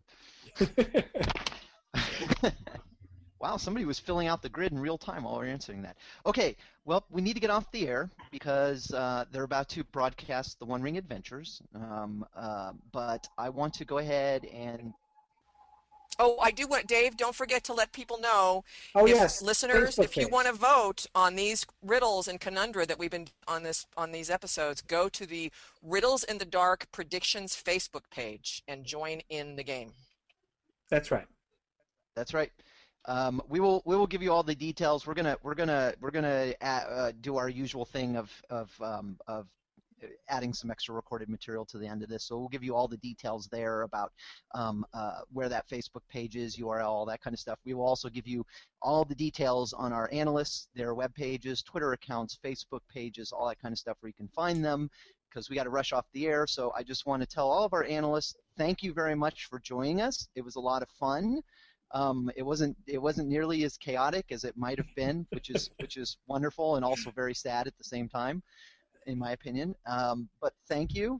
We will definitely be doing it again. Um, especially you can you should definitely slot some time in your schedule for a uh, for a panel get together after the film comes out, so we, we can go through and argue about who which answers were the right ones. Um, and uh, and also we would love to. We're going to make a concerted effort over not in the next two months necessarily, but definitely in the next over the next year. Um, since we're going to keep doing this as long as there's films to be to see, uh, we're going to make a real concerted effort to start having you guys on to the main Riddles in the Dark shows too. So Yeah. thank you very much, analysts. Yep. Yes, thanks for joining us. Um, and thanks for everybody who's been watching through HobbitDay.com. We continue with the Hobbit Day celebrities. Uh, celebrities. Well, there are celebrities. I meant festivities, but celebrities too. Uh, anyway, so continue with the celebration. Uh, thanks very much, everybody. Okay. Are we waiting still? Yeah, we're still on. Look at that. Okay, I think we're just. Okay, I think we're off.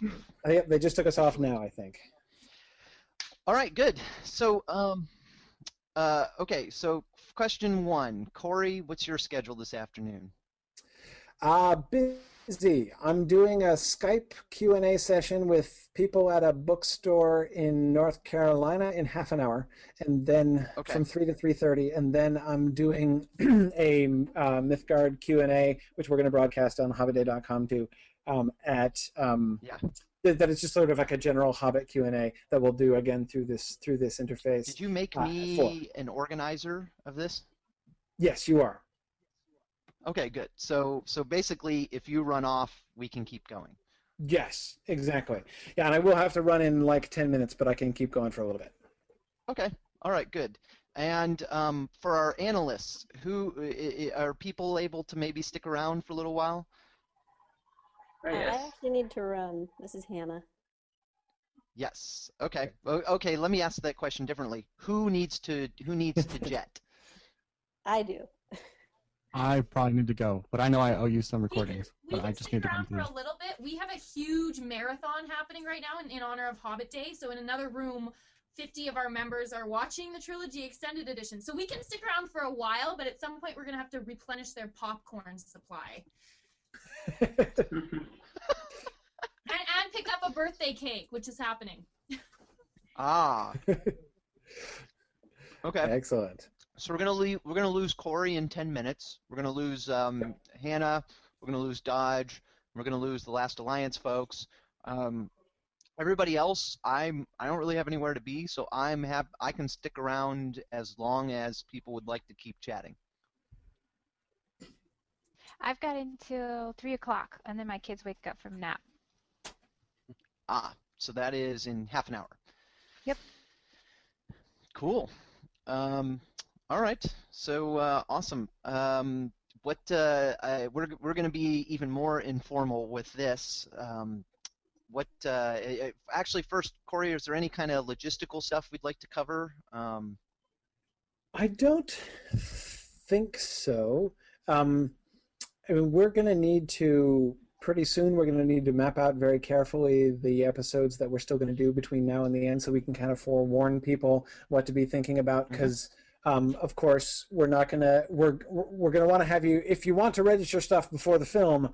We're going to have to have that in so we can give you more advanced warnings, so you can be thinking in advance about uh, Yes. some of these things. Um, so logistically speaking, that's one thing that is going to change. Is we will, um, we'll of course we may have to interrupt our schedule for you know emergency episodes for new trailers and that kind of thing. But by and large, um, I think there there are some things we can stick to. Yep, yep. And I, I, I, I will send out an email this afternoon to everybody, kind of just reminding you of which questions you still haven't answered and pointing you to where you can go and listen if you want to listen and all that kind of stuff.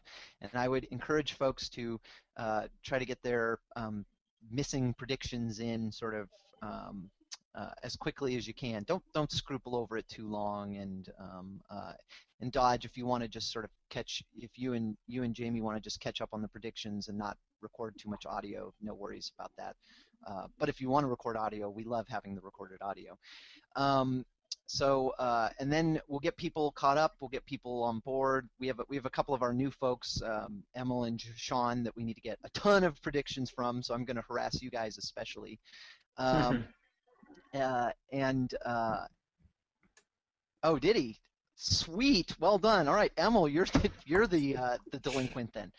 Um, Well- uh, uh, um, and then, uh, but yeah, at- like Corey said, I think what we're going to try to do is is come up with a schedule for our questions, uh, so we can send it out ahead of time, so you guys can start thinking about them. So that way, that way, because what we want to do is we want to have everybody's predictions registered by the time the film comes out, and uh, and that way.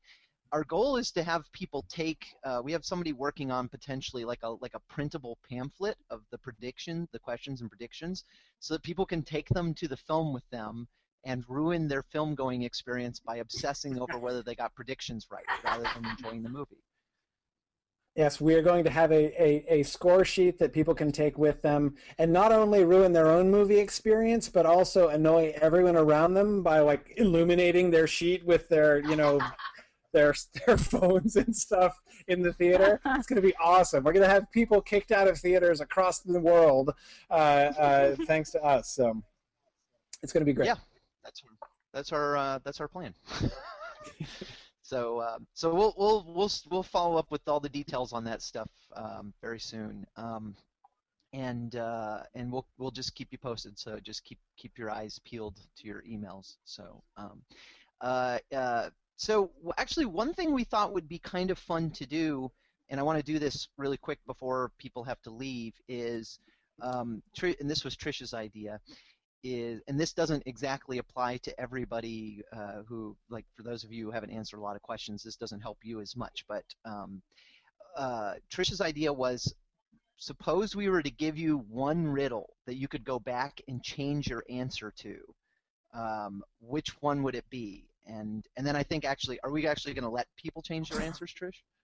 One, one question. We're going to give them amnesty on one question.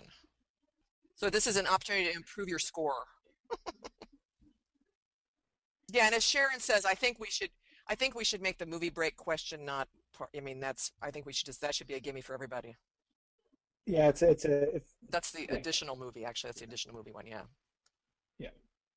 Riddle 13 was: Is there going to be a third movie?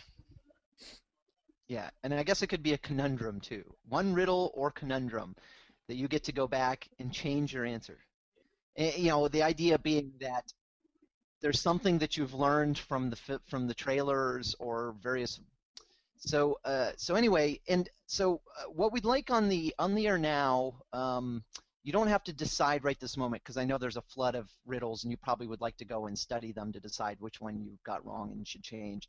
But just uh, if you, we'd like to hear from each of our panelists, and we'll start with the people that have to leave. So Hannah, you can go first. Um, is there any one question that you're like, boy, this one was really tough. I, I'm, I think I probably got this one wrong. I would probably change that one. But you can, you're allowed to study and decide differently, uh, you know, in a couple days or whatever. So, so uh, any one riddle that, you- that was really particularly problematic for you, uh, Hannah? Um, yeah, I just I can't remember what it was. I remember on one of them just being like, I have no idea, and I was kind of just throwing a dart. So I just don't remember what it is, but if I go back and look at them, I will remember. Mm-hmm. So I definitely I definitely have one. Okay. Does that help? Yes, good enough. Um, Merrick, Dave, how about you, I'm, sir? I'm gonna run, so I'm. Uh, I'm, oh, Corey, did you have one riddle that you wanted to do really fast? oh, do I get one too? Yeah. Yeah, you got one too. Oh, I was assuming. Uh, I, I, I was assuming I would be. I would be frozen. No. Um. Uh. No, I remain sublimely confident about my every prediction.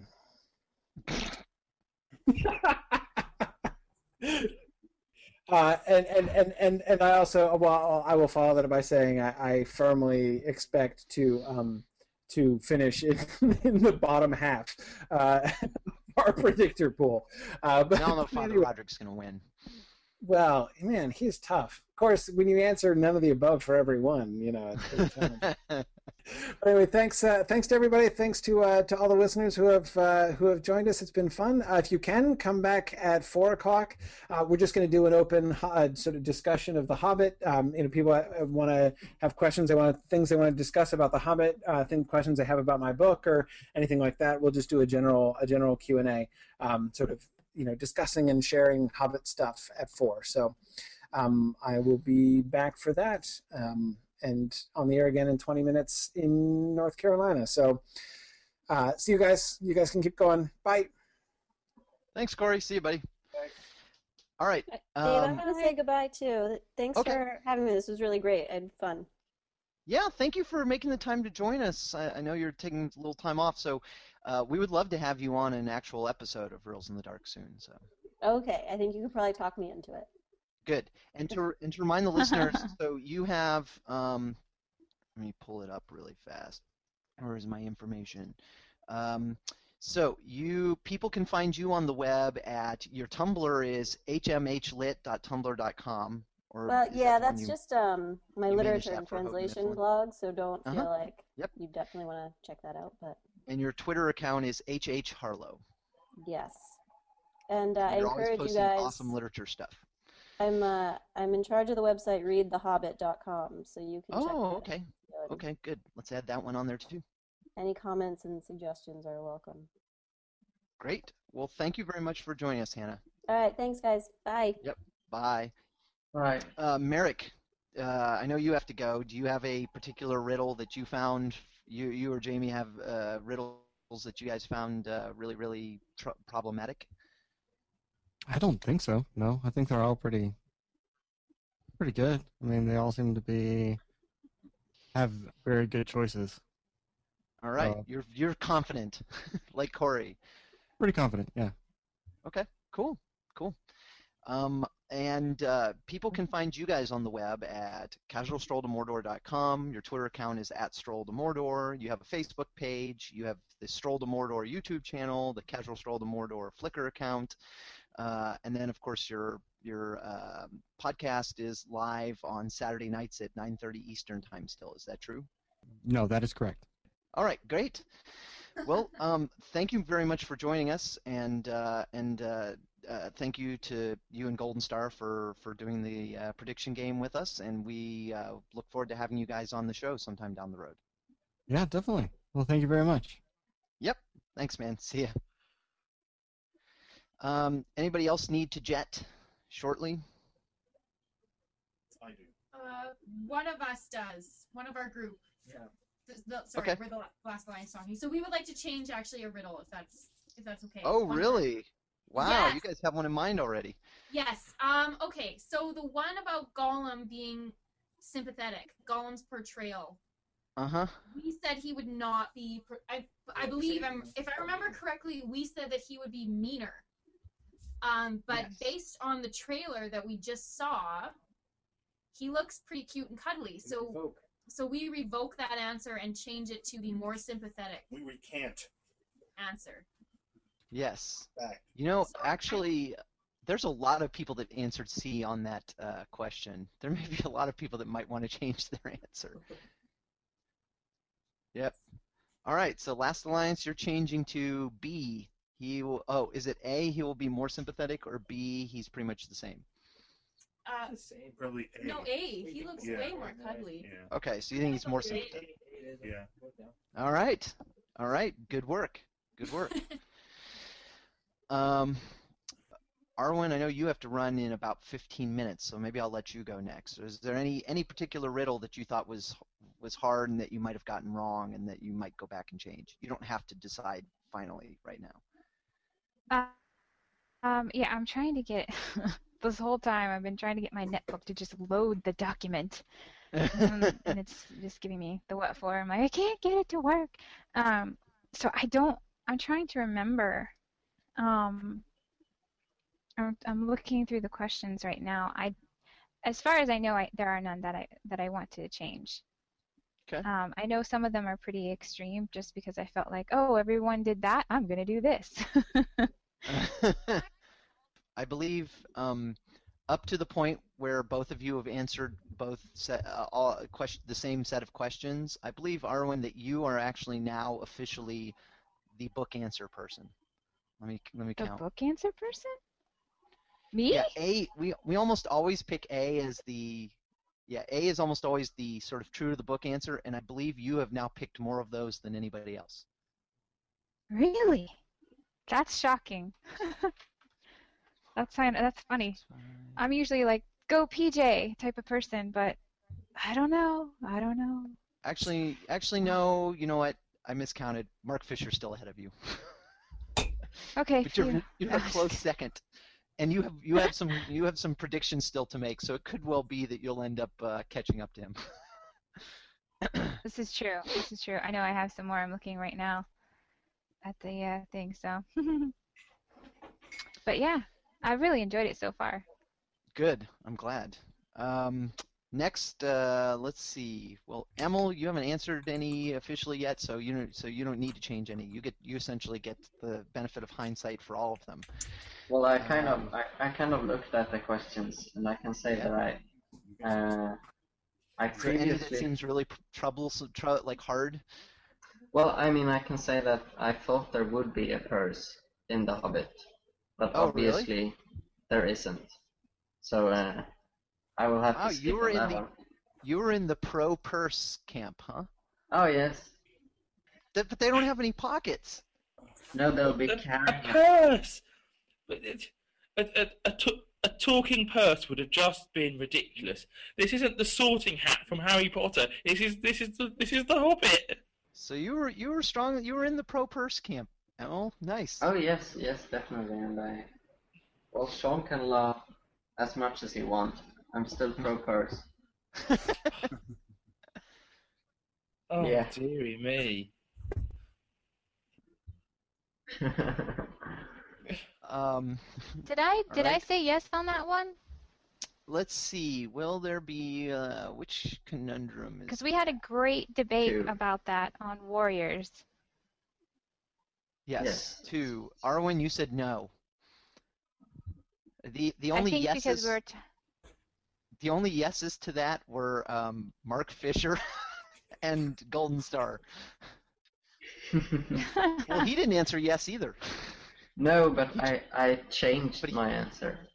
Ah, he was hoping. He's still hoping. He it's a, I, I'm doing that too. There's a variety of things where I'm putting down the the strategic I want to win the game answer, but I'm secretly hoping the film will turn out differently. This is I, I I've decided this is a um this is a uh, a strategic way to to to to distract myself from fixating on changes that I don't like. You know, like I know I know my fiance is dreading watching this movie with me because she thinks I'm going to sit and complain about, well, that's not how it is in the book, that's not how it is in the book. But little does she know when I'm going to be sitting there and going, and I'm going to be sitting there and saying, "Ah, crap, that that that looks like a B, and I put A." One of our commenters who comments a lot, Brent Sprinkle, who comments a lot on the Mythgard site, made the observation yesterday or the day before that he's he's he's he's gotten to the point with the game now where he cares more about getting getting more as many answers right as possible than what actually is going to happen in the movie. um, so Shaun, are there any? Is there a particular riddle that you found hard or that you might consider changing? No. All right. a lot of really people. I think I, I suspect I'm going to encourage everyone to, to take a second look uh, at their answers because there's a few where I'm looking, I'm thinking, uh, I, like I'm I'm starting to wonder about my my answer about Thorin and how he'll end up in the Elven King's dungeon. Starting to think maybe yeah, I should change that one. You only get one, Dave. You only get one. And Ben, Ben, who is our grid master, you know, Ben, I'm I'm assuming you're still on, and you need to just double check to make sure Dave's answers haven't changed a whole lot. Let me take a screenshot so you can double check. Yeah, I better start changing them right now. Um, so one thing I would be interested to hear everybody's thoughts on, um, and uh, and we don't really necessarily have to do the one at a time panel thing anymore, is uh, is whether people think the eh, what people originally thought the ending was before the films were split and before the artwork on the Hobbit app was changed and before the most recent trailer. Where did people think the film was going to end, and do they think it's likely that do they think it's going to be changed? That, in particular, the the the sort of you know to illustrate this, I think most everyone agreed it was going to end somewhere around the barrel ride, probably along the banks of of um, Lake Town, and when they changed the when they released the Hobbit app and that that artwork scroll was changed, removing some of the the rightmost scenes, including the barrels. Um, the OneRing.net came out and said, "Well, they've spoiled it. The film's going to end at the the Eagle's rescue of the the company from the the burning trees." And they sort of definitively said, "We think that's where the ending's going to be." In fact, they didn't even say it. They didn't even temper it that much. They said that is the ending and I disagree. I'm not convinced they're going to move it yet. But I'm kind of curious to hear from this crowd. Um, do people think that the where did they think the ending was originally going to be, and do they think it's going to be moved now? Okay, and we'll if it is in. moved, how disastrous would that be? Sorry, I've, we will jump Go in with it. an answer, and then we actually just got a text that they are out of food, so we're gonna have to jet and replenish our club. All right. Well, But give us give us your thoughts. Give us your thoughts, and then we'll say say, say goodbye to you. I'm not. Well, I guess we can each go separately. Personally, I don't think that. I, I agree with you, Dave. I don't think necessarily that it has to change from the barrel ride because now there's so much extra material that they're drawing from now that they could still have the main narrative sort of end there and be able to fill the next two movies with backstories and other battles, et cetera, et cetera. So I, I don't, I don't think, I do not think that it will end when they are rescued by the Eagles. I don't think so. I think. Well, I did think barrel rides before, but now I'm thinking more about the spider battle. Oh, the so spider they don't even. I don't think they'll even get kidnapped by the elves in the first movie. Yeah, my, my sense is that they're going to save Mirkwood for the second movie. Hmm. That's Interesting. That is interesting. Because So you do think they'll end it like the the Eagle Rescue, maybe? Yeah, or or Beorn.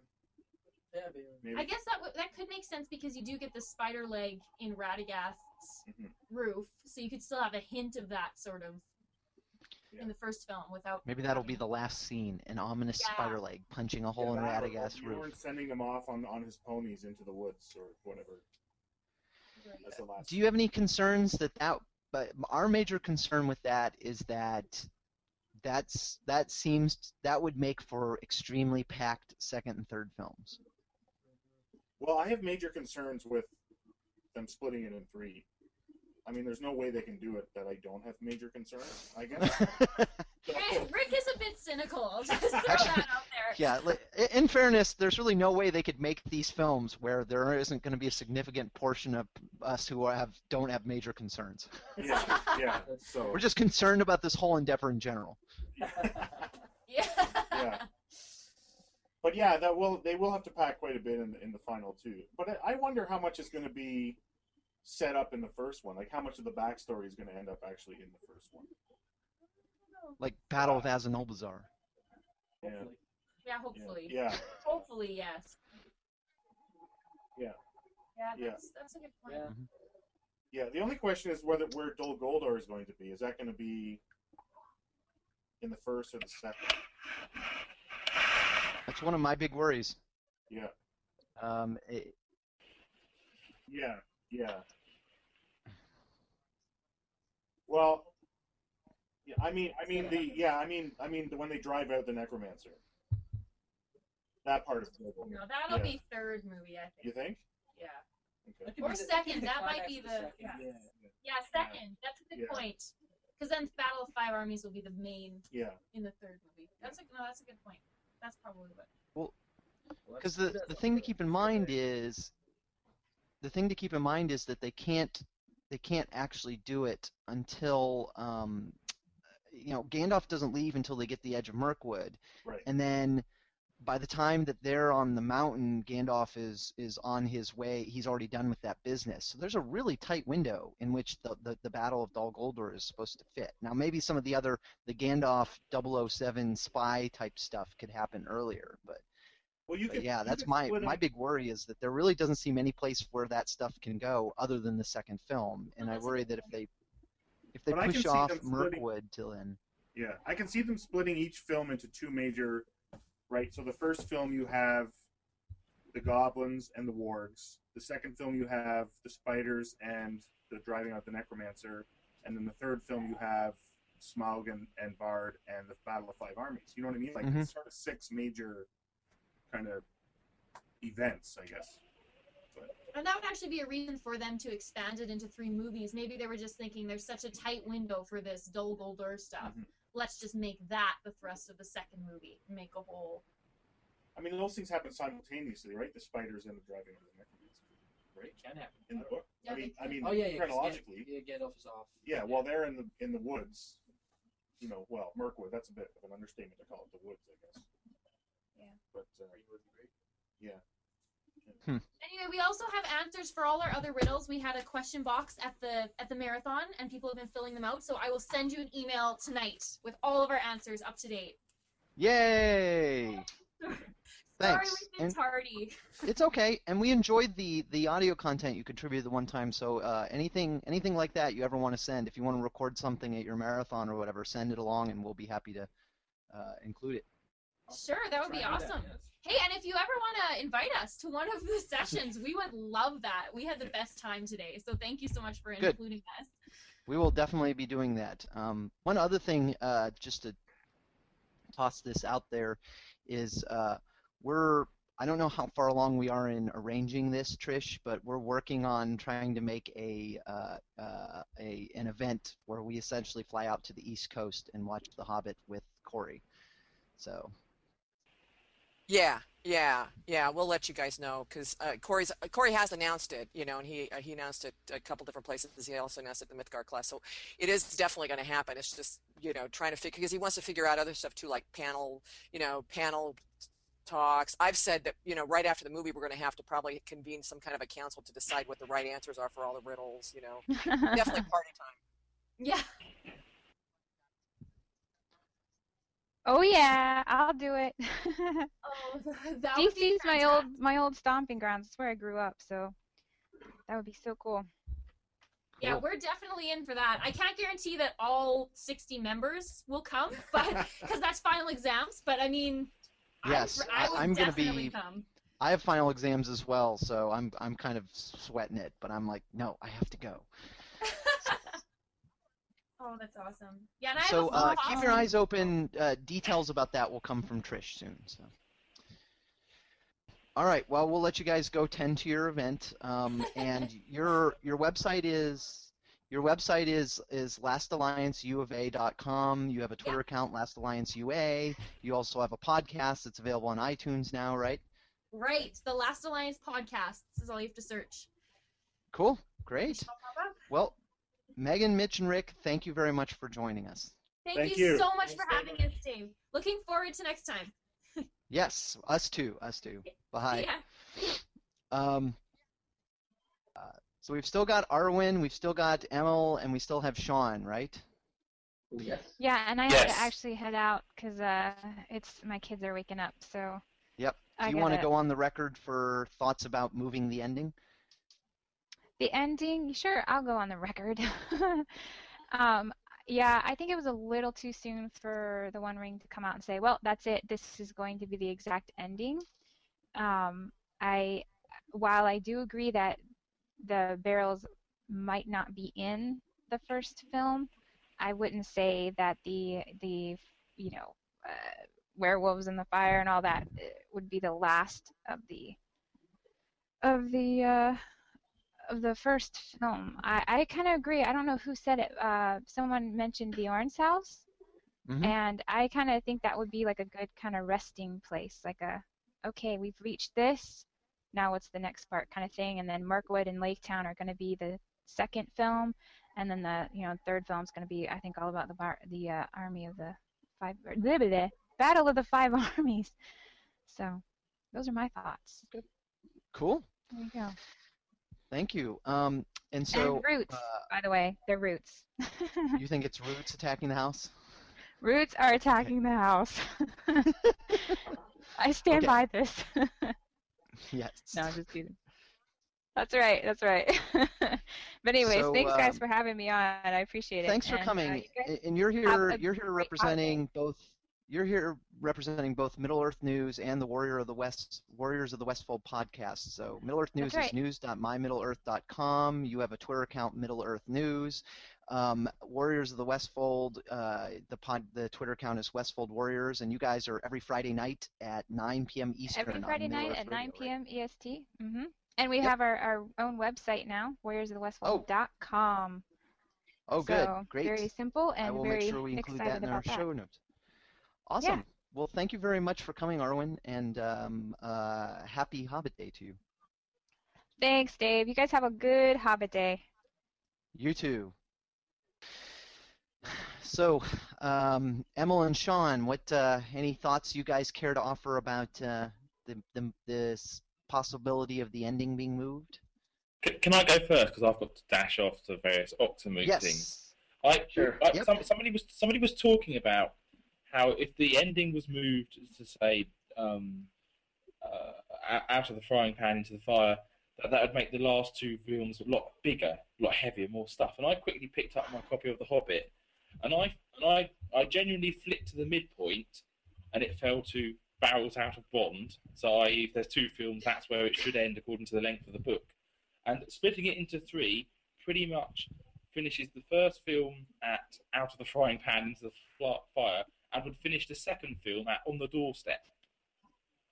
So I, don't, I, I mean, if, if they're kind of going by the the number of pages in the book, that is pretty much where they go, and that's actually pretty much what I thought was going to happen. They were going to finish it at the barrels, and it also is pretty much what I think they're going to do. I think they aren't going to finish at Beorn's house. I think they're going to finish at Roscoe, and then I think the second film is going to finish at here we are, we're at the mountain. What the hell do we do next? And then That is that is my my main latent worry about about them pushing the ending is just that there's this parallel storyline that they that they seem quite invested in telling a lot of, including a major battle. And but and my worry is that it doesn't split evenly into thirds the way that the book does. Like if you split it like that, then almost all of that Dol Guldur storyline ends up in the second film. So, and I also we also we generally we generally sort of feel like like my feeling all along looking at the like at the Harry Potter films was that their strategy was to actually split when they split the film into two to actually put two thirds of the book into the first film because they wanted to have a good 45 minute long battle with a final confrontation. And i kind of expect them to do that here as well.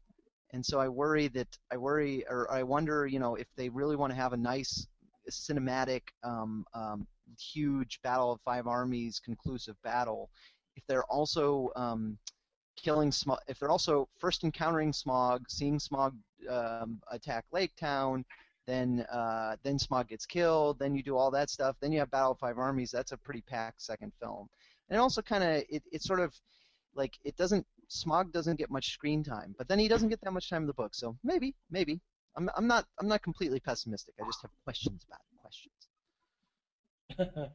Um, well, yeah, I mean, I sort of agree. Uh, the problem is, where do you cut? I mean, it's not the first and the second film is quite easy. There's there's sort of several points you could go for, and, and I don't think that's too much of a challenge.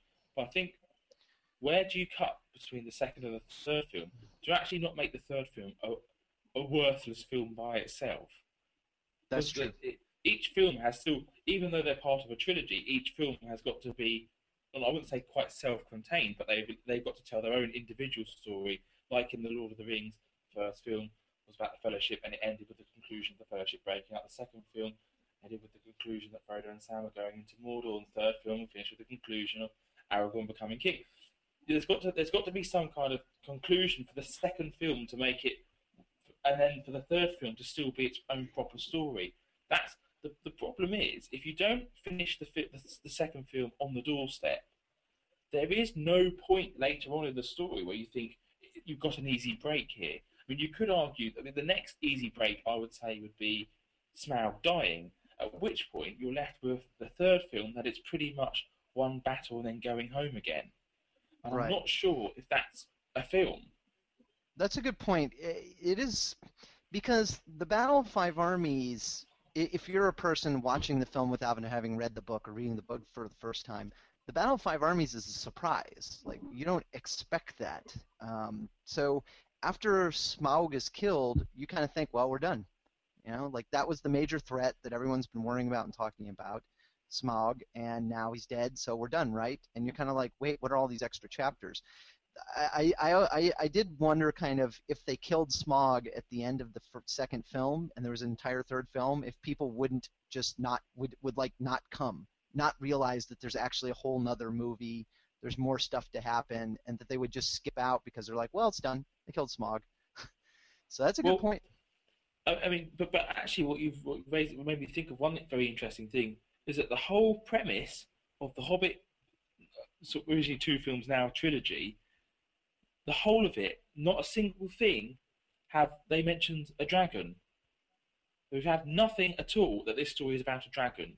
We've read a lot about this is a story about dwarves going to reclaim some treasure, dwarves and a hobbit going on an adventure, but Mm-hmm. nothing at all mentioning a dragon. I, I, I, I actually don't. I, I think we're going to be surprised at how late the, the dragon properly appears in the story. And I, I, I think I think I'm going to be, you know, in a sense, disappointed how fleeting it ends up being. Interesting. Anyway, I've got to shoot off now. Yes, sir. So, um, uh, just briefly, uh, when I'm interacting with Tolkien Gateway on Twitter, is that you? No, that's my that's that's Daniel Helen. I, I although I, as you rightly point out, I do also I do also run Tolkien Gateway. He I ha, I have a uh, I have a young friend who does the Twitter account for me, but I Ah, do do the But you have your own Twitter account Yes, as yes. well, Shaun Gunner. yes I am I am actual gunner. Yep, and the Tolkien Society is at Tolkien Society, and Tolkien Gateway is at Tolkien Gateway, and you can get to the Mhm. Tolkien Gateway at www.tolkiengateway.net. You can get to the Tolkien Society at www.tolkiensociety.org, and you can find and you can find us all on Facebook. Yep. Thank you. Perfect. That's exactly what I was looking for. Thank, thank you for having me, and make sure you protect those bunnies. We will. We're, that's our primary concern. all right, bye bye. All right, let's do it again, man. Happy Hob Hobbit Day. All right, Emil, thoughts on the possibility of the ending being shifted around or where the splits would be? Uh, oh, it's well, Emil. Is it, okay, wait. I- where is the stress? Well, it's Is it it's second really, syllable or first? I can say it in Swedish, and you can just try to um, to say it after that. So in Swedish, it's em, Emil. Emil. Yeah, yeah, exactly. So it's it's better to put a French pronunciation, I think. Emil. Yes, exactly. Uh, I just need to say, and I'm very sorry, but I will have to go in in a few. That's fine, man. Ten, five to ten minutes, something like that. Sure. Well, Um, just you can give us some parting thoughts. Uh, yes. I think uh, probably the first movie will end. Uh, well, the climax of the movie, the climactic battle, will be the uh, wolves or the wargs or whatever you choose to call them, and uh, then uh, there will be uh, probably 20 minutes after that when they're on their way to Beorn and uh, interacting with the eagles, and then when they've reached uh, Beorn, uh, things will kind of have slowed down to the point of where they can end that movie. Uh, and to fill the first movie, also, I think they will they will probably have a lot of backstory. Uh, and someone mentioned that they could be having a lot of backstory before even introducing Bilbo. And uh, I think that's uh, quite likely, actually. Um, that's Um, actually one thing. Did Did you Yeah. guys notice that in the trailer, the most recent trailer, um, we see some early shots of Bilbo kind of leading up to the unexpected party, and initially we see him when he first welcomes Kili and Fili, he's like wearing his daytime dress, and then in the next scene when he's you see him with the dwarves headbutting each other, he's actually wearing his his um, his smoking jacket, whatever robe thing. So Mm. I uh, that kind of what that what that the question that rose for me was uh, uh, um, how how long is that unexpected party scene going to be? It could be that that will be a good like on your your point of doing um, sort of background and story for Bilbo. Maybe that unexpected party scene is going to be a good 20 30 minutes. Well, perhaps. I mean, Yeah, or I, I just consider all of that stuff setting the stage. Like if you think, if you guys, uh, Emil, have you did you did you watch the old Rankin Bass cartoon? mm, uh, well, I did, but that was a while ago, so, and I don't remember um, the, the details of it. Yeah. Anything if you in if you particular? guys, yeah, if you guys watch that again, you'll know you'll you'll you'll see that that whole the unexpected party scene takes like two minutes, literally. Like it's Oh, like yeah. starts with them singing, and Gandalf is there, and he introduces all the dwarves to Bilbo, and then they sw- and then they scene transition into them eating dinner, and then they transition to them cleaning up, and next thing you know, they're on the road, and it's very fast, and it's kind of if you want to get into the action quickly, that's the way you would do it, but if you want to set the think- stage, maybe they'll do it not that fast. Maybe they'll have a you know 20 to 30 minutes of Bilbo and, and Gandalf doing their morning greetings and things like that. What do you think, Emil? Mm. Yeah, probably, and I think also uh, having a scene where Bilbo goes off on, on himself uh, after receiving the first few dwarfs, I think uh, I think they will have a scene where he goes off to change and to bring some food, and it will be a, an intimate scene where he kind of questions what he's doing and what's really happening here. So I think that's very likely, and also uh, some kind of tie-in uh, with uh, Gandalf and where he has, where he's gotten the uh, the map from, and the key, and uh, that kind of things. Uh, it's Mhm. very likely, I think. That's uh, that's an interesting point because the because the the scene where the two dwarves are headbutting each, each other looks like a uh, like an like an, a greeting, yeah. So so it seems like those guys exactly. just showed up. Hmm. I don't know what they're doing with the editing. Um, before you go, Emil, um, I wanted to know if there was anything you'd like to tell us about. Like, I would love to do an extended episode um, where we have you on with Corey, and we just talk to you about your project and just sort of get kind of your experiences and back. Like, I would really love to do that. So we'll have to talk about when would be a good time to do that in the near future. Um, Yeah, but uh, I was wondering if you wanted to tell us, give us like a, a quick rundown about it uh, in the remaining time that you have. About the, the project.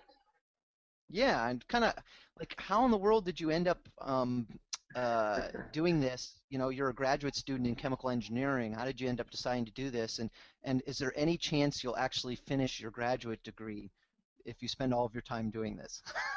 Oh, only time will tell. but no, really. Well, there is a fast version, and uh, I mean, I kind of started this a while back, many years ago, eight, probably eight years ago, and uh, it began with the the forging of the. Oh, sorry. Uh, it began with um, with me reading the books, and I had actually read them just before the movies came out, so I kind of created my own vision of Middle Earth. And then I went on to read Silmarillion, and uh, as I read it, that book, which is kind of dry, as you are aware, and uh, I was kind of just doodling on a piece of paper and started sketching out the various relationships in the book because it's such a vast world. It's very difficult to uh, get a grasp of uh, of everything, and uh, so that kind of just developed into two one by one meter papers, huge papers with uh, relationships, and then I, I I knew I wanted to share it, but I didn't know how, so I kind of put that project to rest and went on to do other things, probably mm-hmm. to my parents' uh, delight. but uh, then when I started uh, studying chemistry, uh, well, as a student, you will want to have something to put your thoughts away from studies, and this kind of be became my project to uh, do in my spare time. And mm-hmm. uh, well, I mean, there there was one person who convinced me that the project was doable, and and I didn't know much about programming, so that part I've uh, had to learn uh, pretty much from scratch. Uh, but then it, it just kind of happened. The project just kind of happened. That's the, the truth. just just and, with a crap load of work. Oh yes, well I mean, uh, but I, I I like to think that's the spirit of the project that things just happen. And I mean, I mm-hmm. didn't know, and I did certainly not expect any of the uh, feedback to be this huge. And, and that also kind of just happened. Uh, so it's it's been a very interesting year, and it will probably continue to be interesting as well. Yeah, we're um, I, I'm I'm fascinated by it because it's uh it's a it's a really great sort of combination of um, I mean uh, Middle Earth Tolkien type stuff, and then mm-hmm. also you know a, a, particular angle on it genealogy which is really fun and you're doing a lot of fun sort of statistical analysis stuff and then also the programming is really good i mean the the the ui and the user interaction is fantastic so it's it's sort of it's multidimensional in terms of being just a fantastic project. So I, I'm uh, we're we, we talk about it a lot. We're very excited about it, and I love interacting with you on Twitter. So I would love to get. You know, Corey's so busy. I don't know how much time he's really had to dive into it, but I would love to get the two of you on a podcast one of these days to just sit and chat about the genealogy because I know he'll have.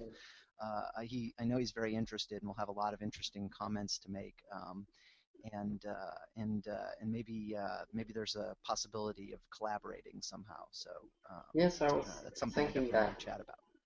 Um, and uh, collaborative work is kind of where I'm moving towards. Yep. Uh, it's a bit difficult in terms of uh, facilitating collaborative work, but I'm trying to come mm-hmm. up with certain ideas, and I can certainly just yep. send you a kind of mashup of the ideas I have currently, and we can just see where yeah. where it uh, what turns out from.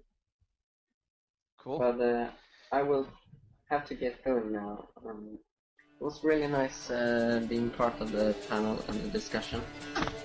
And uh, yeah, we were glad to have you. And I'll try my best to catch up with the riddles. These past few months really has been quite busy, and uh, I haven't yes. really had the time to but I'm starting to catch up, and I'll probably do it tonight. All right. Well, make sure you don't do it. Uh, uh, make sure you don't neglect your graduate studies. Oh, I won't. I probably won't. I, I and I feel your pain, man. I'm now in the same situation. oh, really? Wow. Well, yeah. All right. and, uh, Well- I'll talk to you yeah, and to to to review, um, uh, your website is lotrproject.com, and uh, and that's where all the fun stuff is. The Hobbit Day stuff is uh, lotrproject.com slash the Hobbit, and you're pretty active on Twitter, LOTR Project. You're you're on there all the time, so uh, you're definitely one of the more client Twitter uh, posters. So I encourage our listeners to follow you and talk to you. That sounds good. Thank you. I appreciate it. Yep, we'll be in touch soon. We definitely want to have you on a, uh, another episode and to do an interview where we talk about your project in depth. All right? Yeah. Sure. Sounds good. All right, man. Well, Thank happy you. Bye bye. Happy Hobbit Day to you too. All right. Well, I guess it's time to wrap this thing up. All right, everybody. Thanks so much. Shall I wrap it up with with the usual? Yes, take it away, Trish. Thanks for listening, and Godspeed.